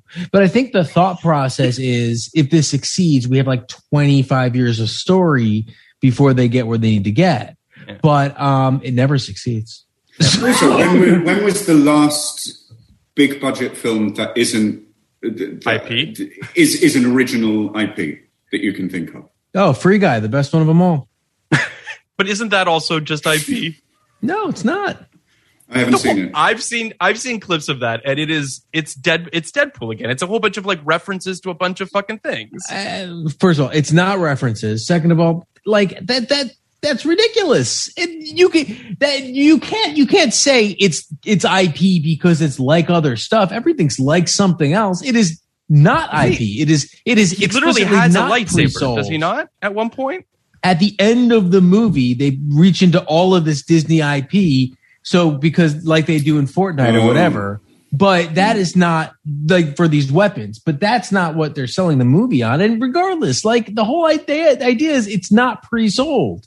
It's not. It's not a a It's it's not a piece of IP. I don't know how else to put it. I I I, I, Is it, I is hear it you. going to I'm be the not- I'm start of a franchise? Probably, Uh, but that's it neither could here nor there. Yeah. My, my, you're, I, I'm not, I'm not really disagreeing with you on this specific instance, Kenny. But in terms of like something that is, that is completely in no way, shape, or form, you know, some sort of a, I mean, is is harder to find. they they try the thing is and this is why i'm so into free guy they try every year and they fail every year and people on the internet are savage towards people who are actually trying to do things original which is like my my biggest fucking bête noire in this business Yeah. you know when people actually try to do things like you know sit in their room Yeah. and come up with a spec and come up with an idea and then it actually gets made and people just shit all over it it really kills me Yeah, me too. Me too. Yeah. know I so think Because, that like you said, it's fucking hard to get it made. it's fucking hard Sure. It's hard to even get it And- consider someone to consider making it. And then once you get a group of people together and you actually fucking do something, it, it needs instance- to be. Well, it's- yeah. It's- For instance, I'll give you, I'll give you an TV, example of one. I'll give you an example of one that just came out. I haven't seen it, so this is speaks nothing to its quality. Uh, but the Tomorrow War with Chris Pratt. That's a completely new idea, big budget movie, the kind of thing that if that's a success, you might wind up in a situation where you have more Terminators or more Robocops or more things that like we actually grew up on that we love. But the Tomorrow War, people just, I think, without having a piece of IP to kind of go after or, or start discussing, uh, people just started discussing how much they hate Chris, Chris Pratt and wanted him to go away. um, and, th- and this movie, you know, made absolutely no dent. Now I understand it was on, you know, it was in the pandemic. It was on and it's Amazon Prime, yeah. Amazon, which yeah. frankly no one watches. It, the, Um, I'm afraid the pedant in me wouldn't shut up during that film. Did you That watch just it? did- I watched it, yeah. Oh, I watched it. Great. I watched it. I quite like Oh, Chris Pratt and and you're Sarah allowed to Gabriel, who was yeah. in Sleepy Hollow, was in it, and I think she's terrific. Hmm. And the you know the performances were great, and but the, it it made no sense to me. It you're, made no you're sense allowed to hate the movie time if travel it comes out. I, time travel films. I, they have to be slightly better. I, I think that I it's- don't really know what the movie's about, even. But you're allowed to certainly hate it. You you you you have your subjective opinion, which is totally fine. But I root, as Phil knows, I root very hard for these like movies that get studios to spend a hundred million dollars for new ideas, Yeah. and not even because I hate the franchises, just because I know those aren't going anywhere. And uh and you know, I, you know, I, Kenny, I, that I'm I not. also think whenever I see something that's uh, in the mid-budget range, the the, Oh, yeah. the, the the area that is almost extinct now, Mm-hmm. if I, ever I see a film in that, I'm going to root for it, and I'm probably Yeah, going to go too. and watch it regardless of what it is because I want those films to keep being made. I, I, the same thing can be said for television as well. I mean, I, I know that we're, you know, right now, you know, Squid Game's the biggest thing on, on, you know, television or whatever you want to call it, and and it is original, and that's fantastic. Um, you know, but then you've got, you know, uh, everyone wants their Squid Game now. Like it's just everyone's just going to chase well, that thing. television's a mess. Television's a mess and embarrassing. Uh, I, don't, I mean, okay, Uh, Squid Game to me is proof of one thing, and Phil, you're not going to like what I'm going to say, okay. but it's proof of one thing, which is uh, Netflix has a big old greater than sign everything else. And there is no universe where any other platform could have launched a show like Squid Game. Squid Game puts it up with no advertising on its front page, mm-hmm. and it is the biggest fucking show in the world. That is surreal to me. And that's another thing altogether. But yeah, I mean, like Paramount Plus, get your own Squid Game. Come on. How are you going to I, get I people mean, to watch you know, Game? you know my feelings about Netflix, and it's not even that I hate Netflix. I know you um, don't. at all. I don't. I don't hate them. No one, at all. no one is I- tweeting more about I- Maid than you. It's true. Maid's great. Um, I I think that the, the the bigger question I have, and Kenny and I have had this discussion many times over, but you know, Squid Game is all the rage right now, um, as it should be, and it's great. Uh, six weeks from now, no one's going to be talking about Squid Game anymore because it will have evaporated from the zeitgeist. Oh yeah, and I think that, that that that that is that is the, the the biggest problem they have is The not churn. Dropping all making episodes at the same time. yeah, Yeah, the- not the- the making chi- a global phenomenon is is not a problem. They can do that clearly, but making it so it stays in the zeitgeist and people continue to talk about it as a binge is antithetical. It's not the, the churn rate is insane. Yeah. Uh, but they at least right now, I mean, it does feel almost like a like a Ponzi scheme, but at least right now there seem to be more content feeding this beast than there are you know the, more content than than you were going to run out like I, I don't think they're going to run out because they have so much money and because the most powerful piece of marketing real estate in the entire world is the netflix front page so you have that you beat everything else yeah, I, I, I, I don't disagree um, with you. Yeah. Which do you guys subscribe to? How many are you subscribe I mean, all all of them All of them. because you know Ooh. that's just I if and if I had to cut, I could live without Peacock. Uh, I could live without. I have, I have AMC Plus. I have Shudder. I mean, I really have all of that. So Oh, I'm not even. I'm Uh, not subscribed to those. I'm I'm subscribed to to Netflix, Hulu, uh, Criterion Channel, um, Criterion. um, Disney. Disney Plus, HBO Max.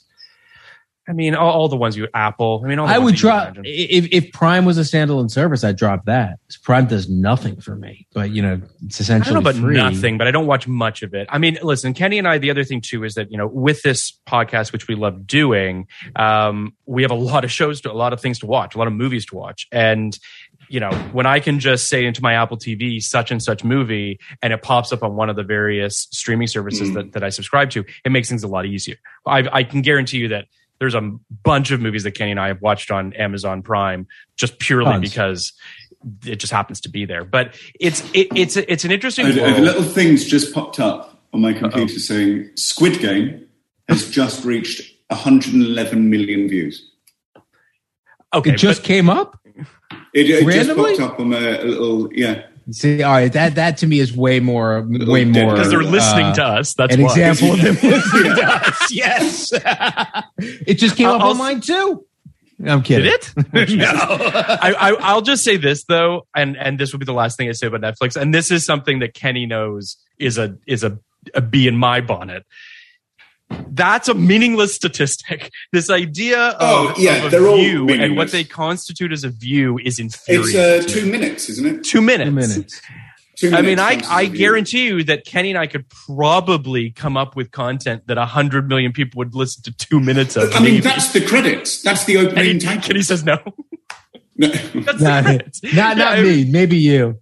But I, I think I- that it, just as a just as a sister point to that, uh, fucking, it's not as if Neil. Are you like, all like right, the- Kenny? Are you okay? He's fine. He's good. Are you a bit cross? uh, ooh, all right. Hold on. Let me get it out.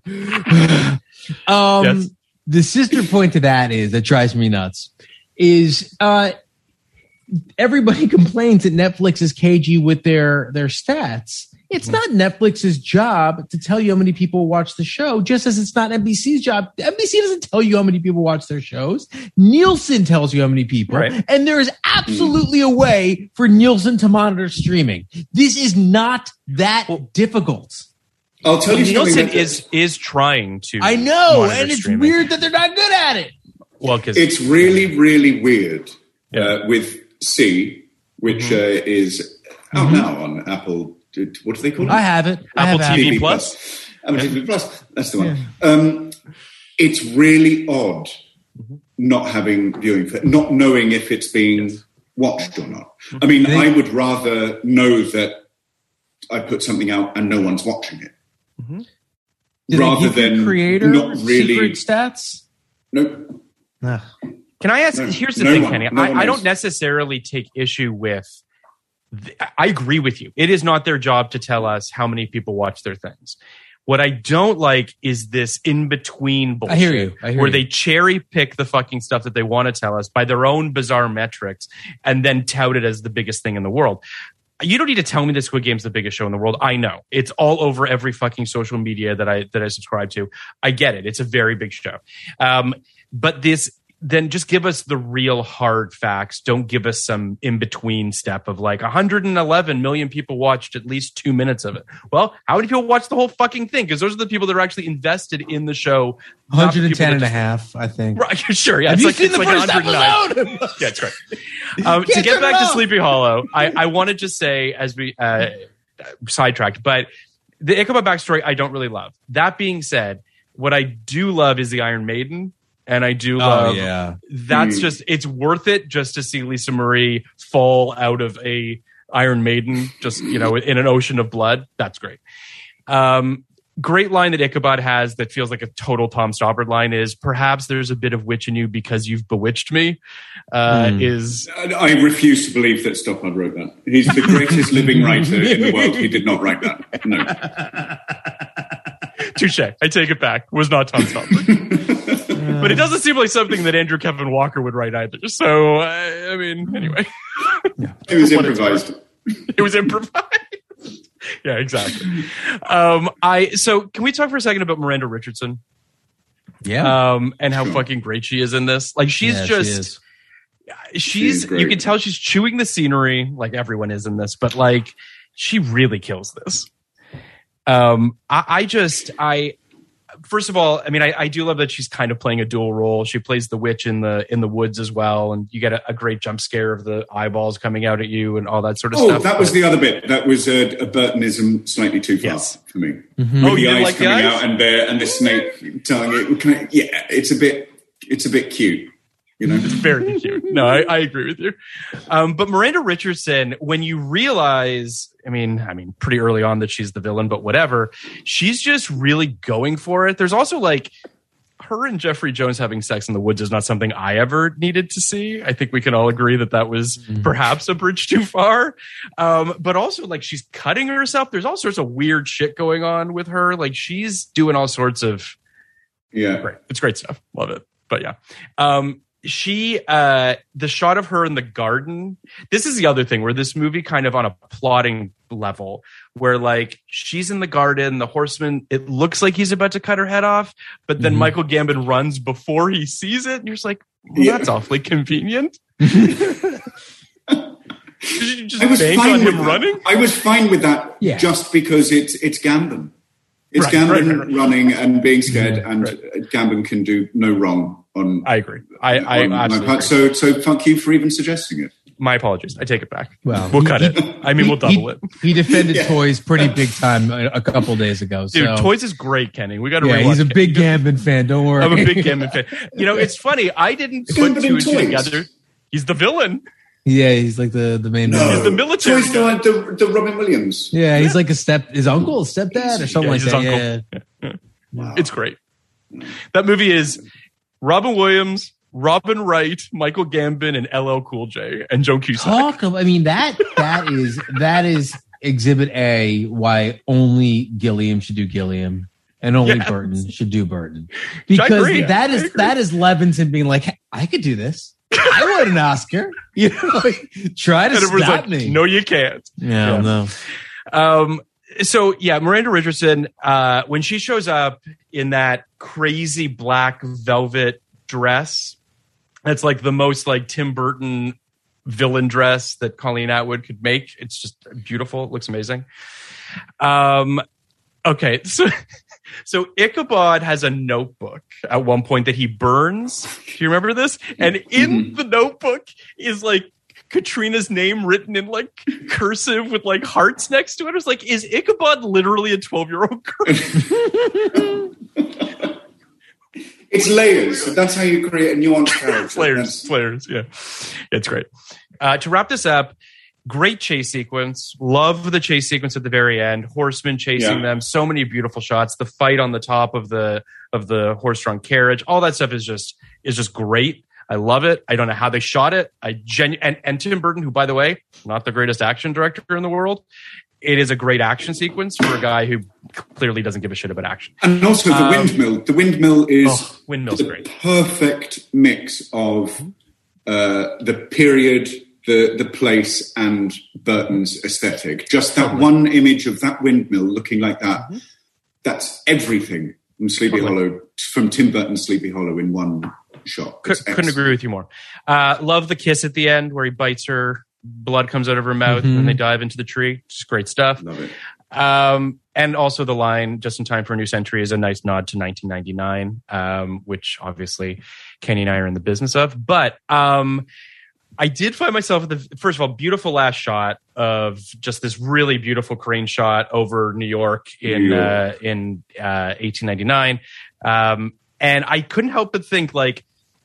And I'm not saying I want to do this, but you could absolutely make a television show about Ichabod solving crimes in New York in the 19th century with Katrina Oh, yeah. and Yeah, yeah, and Masbath. Like it's there for the taking. Someone. I Someone mean, if should- anyone's going to do it, yeah, I don't want to. Do. Um, guys. but- so let's Just, rate just this. don't focus on his witch know- wife, for I want to know Yeah, it's a about mistake. how I want to know about Ichabod before he time traveled to mod. To, Oh, you want him in the Revolutionary War? You want just a Uh, show about that? n- Yeah. No, I want. Yeah, I want him after the Revolutionary War. Like he, he, we never knew, but he was resurrected in between. Oh, interesting. Interesting. We never knew. We never knew. We found out later. Can- and he had how many times do you think in a pitch in Hollywood someone has said, "This is the story you didn't know about"? Oh. Dot dot dot.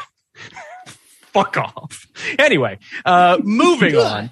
I know. It's true. The people I feel worst for, worst for in this town, are the development execs. I think about it all the time. Like they. I mean, have you ever seen the development exec schedule? I live with one. Oh, you live with one. She's in It's her room all day long. She comes out at lunch and just, and just- crazy. yeah, it's It's awful. Really? crazy. Six pitches a day. They turn down pitches constantly, but six pitches a day, and they must be all the same pitches. Yeah, I mean, listen. Uh, yeah, I, you can imagine what I hear on a daily basis. It's not Oh great. God, you are Yeah. so lucky. I wish I lived at the development exec. so let's do our ratings and then let's do our Tim Burton uh, uh, uh, movies so that we can all move on with our lives. Um, Let her in know I feel bad for her. Okay, I'll let her know. so I saw this movie in '99. I fucking loved it. I gave it like a 97 back in '99. I mean, I just I adored it. Um, it was everything that I I wanted it to be. Um, before this podcast, I've gone down a little bit, but as you can imagine, I haven't gone down much. I love this movie. Uh, I'm at like I'm basically at a 93 pre and post. I, I think it's I just I, I love the film. I, I mean, I can nitpick. There are things that aren't perfect about it. I do wish that they gave you know Katrina a little bit more to do. Like Christina Ricci in particular, I feel is such a great actor, and I kind of wish that she was given a little bit more to do. Um, so you know, th- there, there's little things here and there, but like I could watch this movie every day. I just I, I adore it. But what about you, Kenny? You know, I thought I had written this down somewhere, but I can't find it, so I'm just going to wing it. Um, uh, so I definitely saw this movie not in '99, but uh, in college at some point. Um, Mhm. I liked it. I, I, I don't. I didn't love it. I and I still don't love it. I, I mean, I think I would have given it like a 75. Then I think I would give it. Uh, I I would give it like an 83 before and after. I think it's really a really good movie. I don't think it's really good Burton. Um, Okay. Okay. and that's not a huge knock on it, but uh, I think it's not quite in the. And you'll see with my my my top five Burton, it's not exactly in that that lane. I don't think it really lends itself to what I love about him as a director. I think he did a really good job with the material, Okay. and I think uh, it looks incredible. And I have a lot of respect for what they've done with this. But Okay. um, ultimately, it's not going to be my favorite movie or my favorite kind of movie. Mhm. 83 is good though. Uh, Very it good. is. I I'd it's, say I, I think it's a very good. At the time, time really liked it. Eight, probably eighty, uh, and actually it's gone up watching it again. I think my appreciation of it is so much more. So now, you know, 80, 87.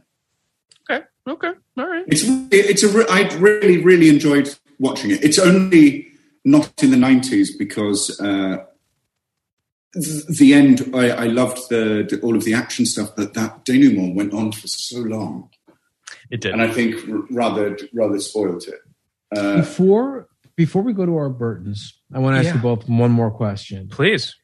Uh, because you know, and you answer it best of your own abilities. Um, how much of this movie uh did you consciously run towards and consciously run away from when you were working on your own Sleepy Hollow? Um, Well, okay. I mean, I, I will say that for me personally, uh, when I was coming up with it, um, or with the concept of it, I don't know that I really thought that much about it. If I'm being completely frank, Interesting. um, it's, Really? it's so, not- because I, I had forgotten when we were making ours that in the Burton one, the, the horseman was formerly a, a Hessian He was soldier. Hessian soldier, yeah. And I'd forgotten that there was so much witchcraft involved. And Yeah, I mean, which I- I think- neither neither of those things were from the book, and Right. but they made it into the the show. I, I imagine that. I mean, if you were to ask Alex, um, I bet he would say that this was a big touchstone for him. More so, like I, I think that for, from in, in my brain, I was really just trying to create a a television show and was less trying to attach ourselves to the movie in its own way. Um, I, I think also because our thing was modern, um, and because the you know the Revolutionary War figured into it, it just it, it- the timeline in my brain they just didn't speak to each other because this movie is at a different time. So it, it's just it kind of that's why I didn't think about it that much. I, I would also say too that like you know the the the Ichabod and Abby relationship, which is obviously so paramount to our show, obviously is not in the movie. So that was that was really kind of one of the things that I was really trying to sort of focus on.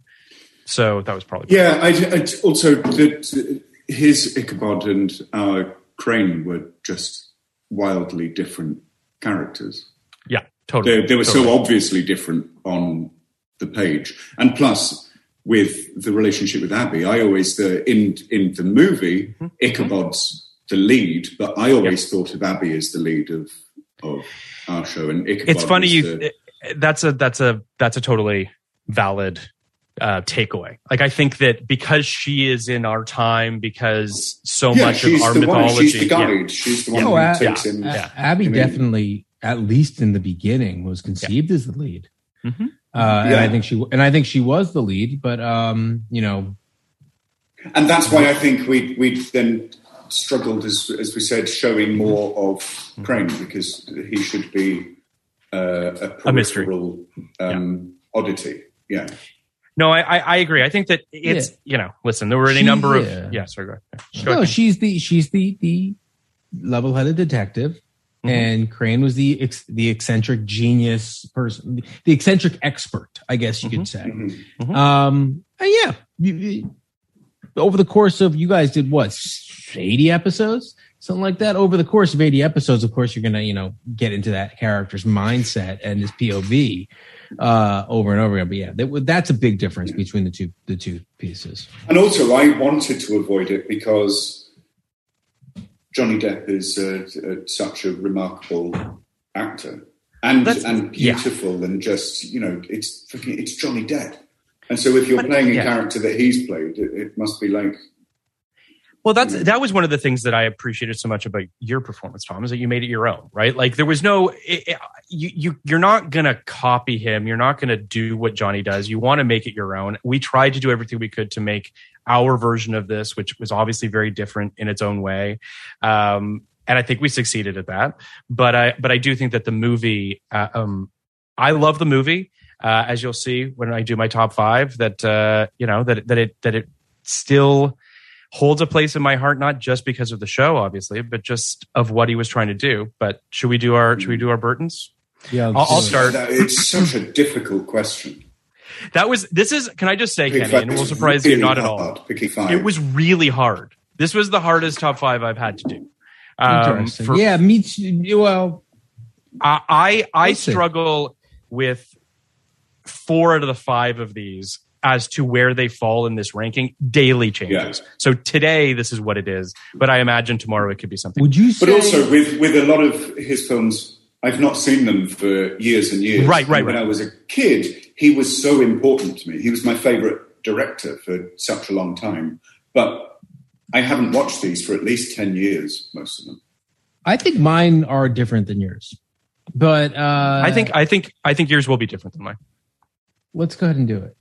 Um, so my number five is uh, is Sleepy Hollow. Um, I you know I don't need to to to say we've talked about this movie for for several hours now, but I'll just say this: um, in terms of Tim Burton's oeuvre and his filmmaking and what have you, I think that this film is the most successful attempt as a filmmaker of taking something, a, a genre of filmmaking that he loves, and translating that into a movie that stands on its own two feet. He's tried to do that several times and has fallen on his face most times. So this is the movie that if it, that you know he obviously loved Hammer horror films. He obviously loved this genre, um, and he dove headfirst into it. And I think he was quite successful in doing it. Um, I also think that it's arguably his most beautiful looking movie. If you talk Mm. about production value, if you talk about Tim Burton, you can't help but talk about set design and talk about all those things. And I think that this film is the perfect distillation of that for me personally. Um, so that's why it's my number five. Kenny, what's your oh My my number five? five, Yeah. is uh I think this is where I start to deviate like right Mhm. away. Mhm. Um my number five is Beetlejuice. Okay. Uh which I love, which I've shown Sure. my kids, and I think it's an amazing, fun, incredible movie. Um, I love Michael Keaton's performance in it. I love Winona Ryder in it. I love everyone who sits around the table and sings Day-O. Uh, I love. I, I I think I just I just think I just think it's it's, it's, a great a fa- movie, fantastic Right. movie about how fun it would be to be dead. And uh, And also, the, the, we watched it last year with uh, with my son, and he was Mm-hmm. five at the time. And it's a, there are bits of it that are a lot darker than and Randier. but he and Randier, but he loved it. He loved it, and he dressed up as Beetlejuice for Oh, Halloween awesome. last year, and he loved it, and I loved it. And what's so striking about it is Michael Keaton's hardly in it. yeah, I know. Beetlejuice is a really, minutes, really yeah. small role in it, Yeah. but as a, you know, uh, it's it's Burton doing what he does best, and that's an iconic character, an iconic character Yeah. who's only in the film for twenty minutes. I, and I, I really like. There are a couple. One that I've left off, but a couple of his films where the color palette is Yeah. so specific to that movie. Totally. totally. And if you showed, I think if you showed people like the the ten colors frame. he uses, Yeah. Well, frame for sure, but even just the colors, be like Beetlejuice, and that's true for a lot of his Yeah. films, actually, Yeah, yeah. which I, I I I really love and respect about you know the the way he puts his mark on what he does. what's your number five, Tom? My number five, I really, really wanted one of his animations in my top five, but I couldn't. I couldn't put it. And Corpse Bride was nearly going to be the number five, and then I realized it's just because I want an anim- If he had directed um, Nightmare. Nightmare Before Christmas, that would definitely be probably Sure. near the top of my list. I was desperate for it, but didn't make it. Um, instead, and this was such a difficult thing, and it, it changed in the week since you sent me a text and said prepare Mhm. your five. It changed daily. Mhm. Uh, but number five, Sleepy Hollow. Um, There you go. like you said, when you've got that DP uh, and it looks like that, and it's, it's so much fun. And Christopher Walken, it's it's made the list because of Walken's pervy look at the very end. no one does a pervy look like uh, Chris Walken. Uh, my number four is Beetlejuice. Um, I, I, you know, for all the reasons that, that we've that we've said, I also just think it's worth highlighting too that um, that movie makes not a lick of fucking sense. Um, if you think about it in any way on a script level, like if if we sat down to read that script, we'd be like. Wait, so why are they on Saturn? Why are there sandworms? What like it's just it it doesn't it really doesn't make any sense and it It doesn't really doesn't fucking matter. It doesn't matter, Doesn't matter. at More than most people. more than and, and i think Most- that it's an unfortunate lesson to some degree that tim burton learned from that film which is it doesn't matter if it makes sense and sometimes it does matter um, but but in this particular instance that movie is just a magnificent every time i watch it i'm just like this movie is gonzo wonderful everything about it i love, Love it. it. so that's my number four Love what's it. your four kenny My four is Batman. Uh, Batman. I love Batman. Batman's Batman. great. Love Batman's that, Uh, one of the first movie going experiences I remember. Um, Same. we're gonna do a whole episode of them on Batman on the We will. Patreon. There's not too much to say, but obviously, uh, Batman is a extremely important movie and uh, not an obvious Burton movie, but I think it Correct. kind of opened up this other land that he's really good at. So i agree what's your what's My your number four, four? tom Batman Returns. ooh Uh, Batman didn't make my top five. but Batman Returns in at number four. Uh, it it starts become to become a little more Burton-esque than the first film, For sure. uh, uh, particularly with the Penguin. Um, Mm-hmm. I'd I'd love Christopher Nolan. He's uh, one of the last auteurs, and Sure. he's one of the best British directors ever. But watching his Batman films, all I kept thinking was he would never cast Danny DeVito, and I struggled with that. Never, never. Danny DeVito's perfect. Michelle Pfeiffer Michelle is Pfeiffer, absolute Oh. perfection in, in that film. Keaton I- is amazing. I have a feeling Walken, this again is going to come up again. little Yeah, this movie's going to come up again. Don't you worry. good. Uh, so yeah, Batman Returns, and uh, I'm still questioning whether it should be higher. Uh, it it Phil, is what's higher your three? for me. Phil, what's Uh, your my three? three is is Edward Scissorhands. Um, I you know I Edward Scissorhands is a is a weird movie for me because as a kid when I, I saw it in the theater, it was ten. It came out in ninety. Uh, it actually scared me, and I was like, I don't I don't like this. It just it didn't did not work for me. Um, subsequently, I mean, I think it's a masterpiece. I think that if you told Tim Burton he could only have one movie that was shot into space that was like him, I think it's Edward Scissorhands. Like I think that it does all the things. I mean, he is Edward Scissorhands for all intents and purposes. Like him growing up in Burbank, all like it's it's just the most autobiographical Tim Burton movie. Um, you know, just a, a magnetic performance, a, a star-making performance from from Johnny Depp. Um, I just I love it to death. It's great. I mean, what can be said about Edward Scissorhands? Danny Elfman's score, all of it's great. That's my. number It's so three. What's great and it's so iconic, but it didn't It's make my list. It also didn't make my list, and it is- Wow. it's Okay. I mean, it, it's it was between that and Beetlejuice for sixth. I mean, they're both amazing films. They're the most they're the two most Burton-esque films. Um, Okay. What's and, your three? Uh, and I don't disagree with you. I think I, I- Edward Scissorhands is everything for me, but um, it's not as uh, as funny and wi- and winning and wonderful and weird and goofy and pleasurable I as agree with all Pee-wee's. Big Adventure. Well, Pee Wee's Oh, wow, Big okay, Adventure is my number all right. three. Uh, Great. as much fun as you can have at the movies. So fun, so silly, Sure. such a great time. I mean, that I, I, I absolutely love Pee Wee's Big Adventure because the thing about Pee Wee's Big Adventure is that it very much takes place in the real world.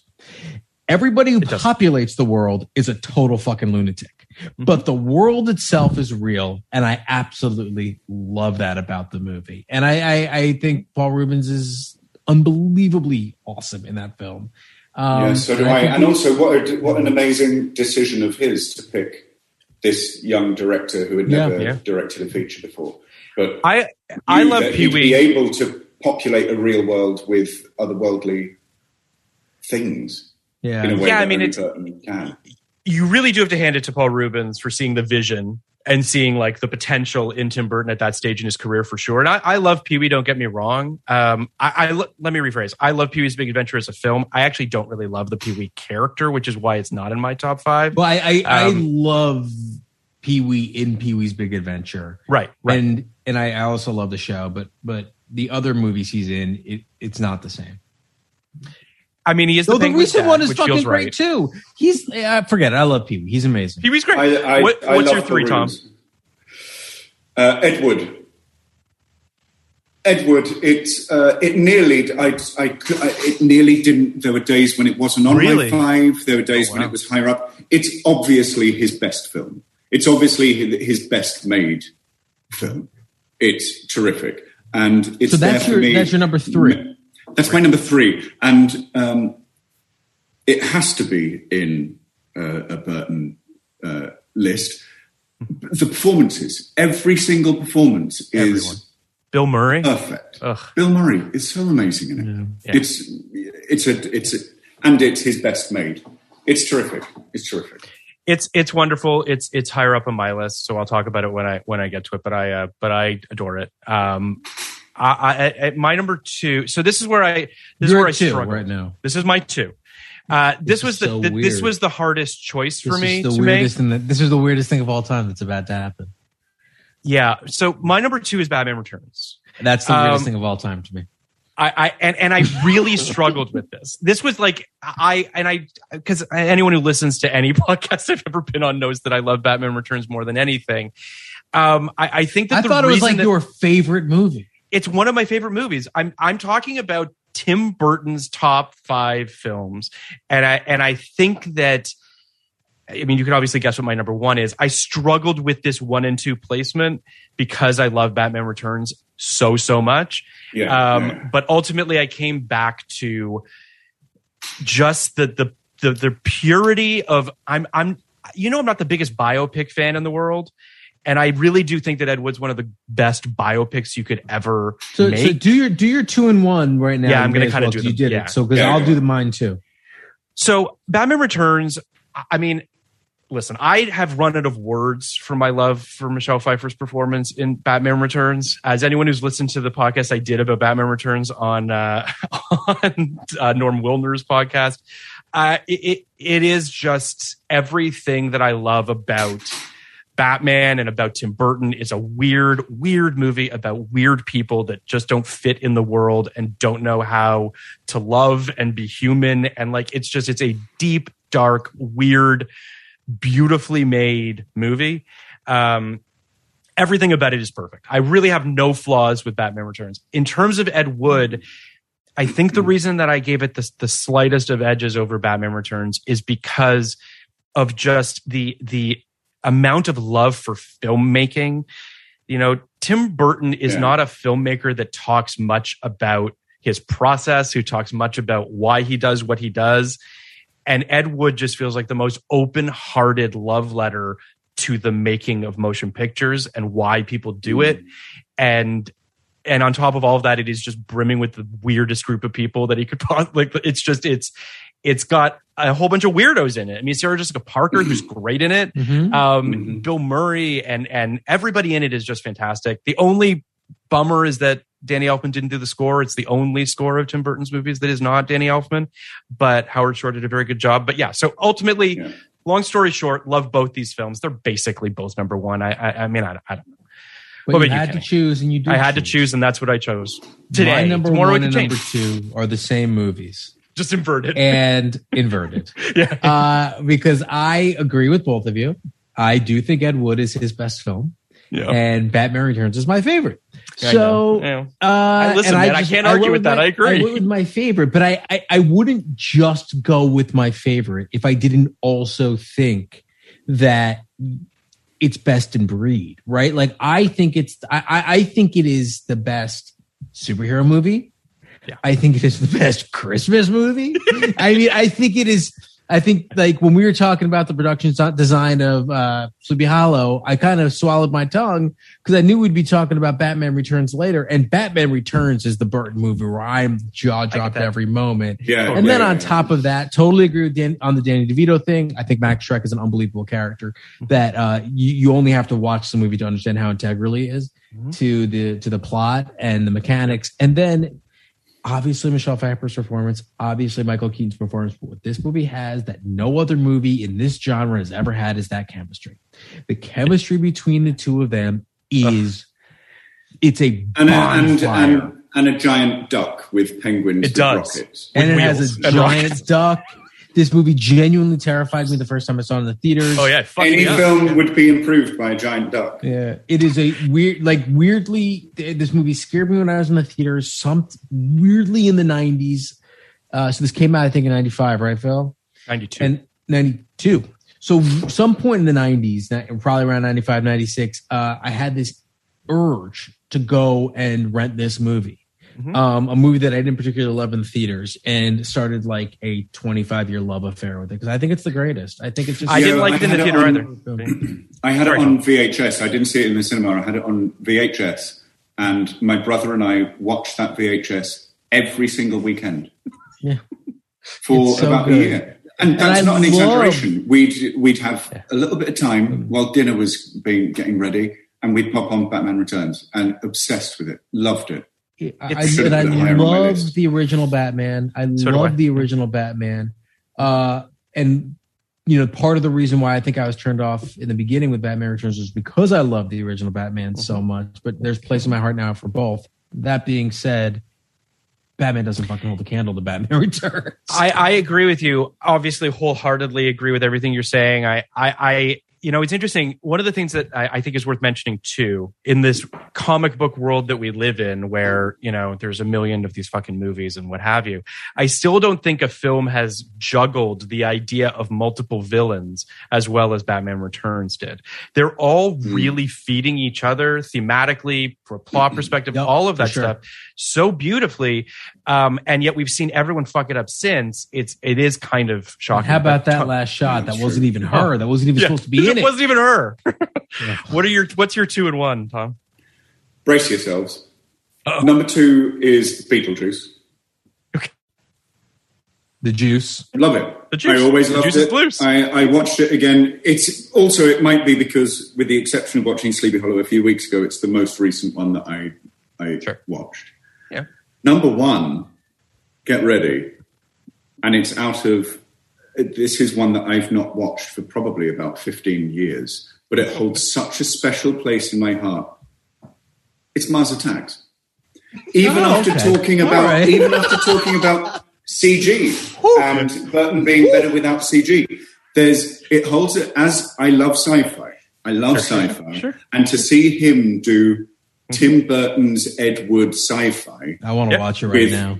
with do Tom too. Jones punching, you know, aliens in the face and shouting, "Come on, girls! Come on, girls!" and hurrying showgirls out of Vegas. Fucking great. With the idea that um, the how do you how do, it's an accidental war because some hippie releases a dove Correct. and that frightens the piss out of them and infuriates them, and that starts a global cataclysm. And then accidentally, someone pulls the the headphones out of the socket of an old woman listening to country music, and they discover country music makes their brains explode. Yeah. Here's film. what Plus, I the think. look of it, the design of it, I think is uh, is perfect. I love in my brain. I love this film, and I'll probably go and watch it again next week, and I'll probably loathe just it. just to be clear, I love Mars Attacks. I think I might. I might watch it in the You- next I- couple of days. Yeah. It's it is a it is a great movie. Um, I think Jack one Nicholson of the is excellent. Pierce Brosnan is Yeah. hilarious. Uh, is Sarah Michelle? No, no. Um, Uh, Sarah Jessica Parker. Sarah Jessica Parker gets her head put on a put on a dog's chihuahua. I, I'll Love say it. this though, Glenn Close. Glenn Close is in it. one of the things that I think is great about it is that it's at least pretty clear to me that he's like, what movie would Ed Wood make if he got a hundred million dollars?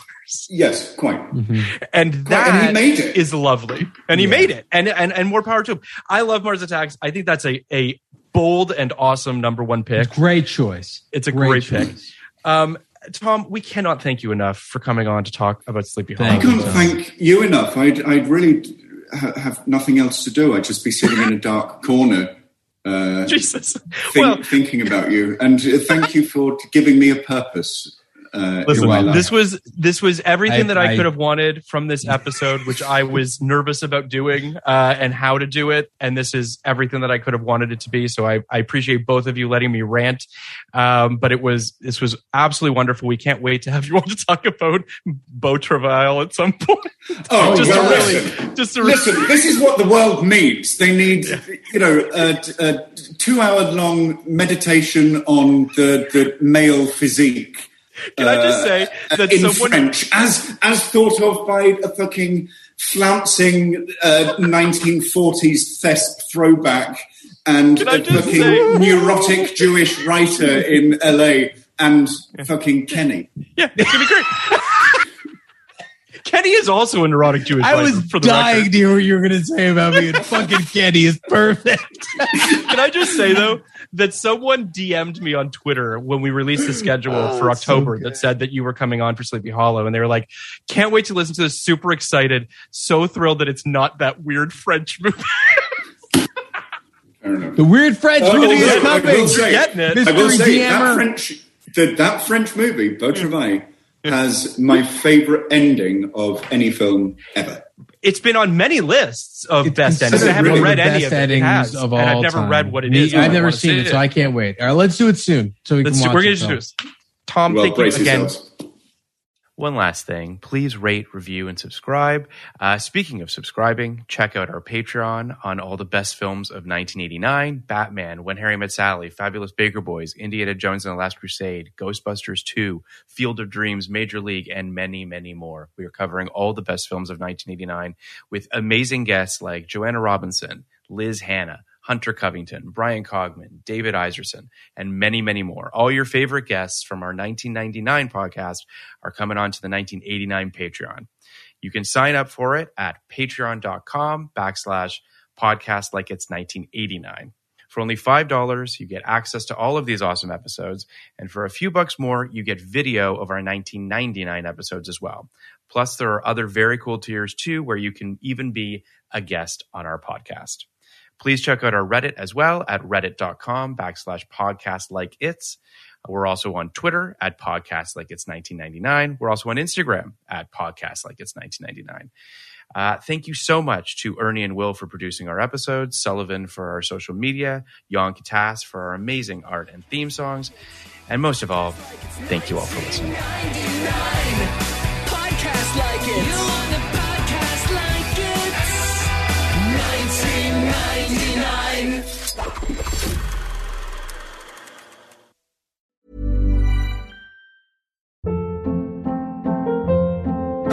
Hold up. What was that? Boring. No flavor. That was as bad as those leftovers you ate all week. Keke Palmer here, and it's time to say hello to something fresh and guilt-free. Hello Fresh. Jazz up dinner with pecan-crusted chicken or garlic butter shrimp scampi. Now that's music to my mouth. Hello Fresh. Let's get this dinner party started. Discover all the delicious possibilities at hellofresh.com. Even when we're on a budget, we still deserve nice things. Quince is a place to scoop up stunning high-end goods for 50 to 80% less than similar brands. They have buttery soft cashmere sweaters starting at $50, luxurious Italian leather bags, and so much more. Plus, Quince only works with factories that use safe, ethical, and responsible manufacturing. Get the high-end goods you'll love without the high price tag with Quince. Go to quince.com slash style for free shipping and 365-day returns.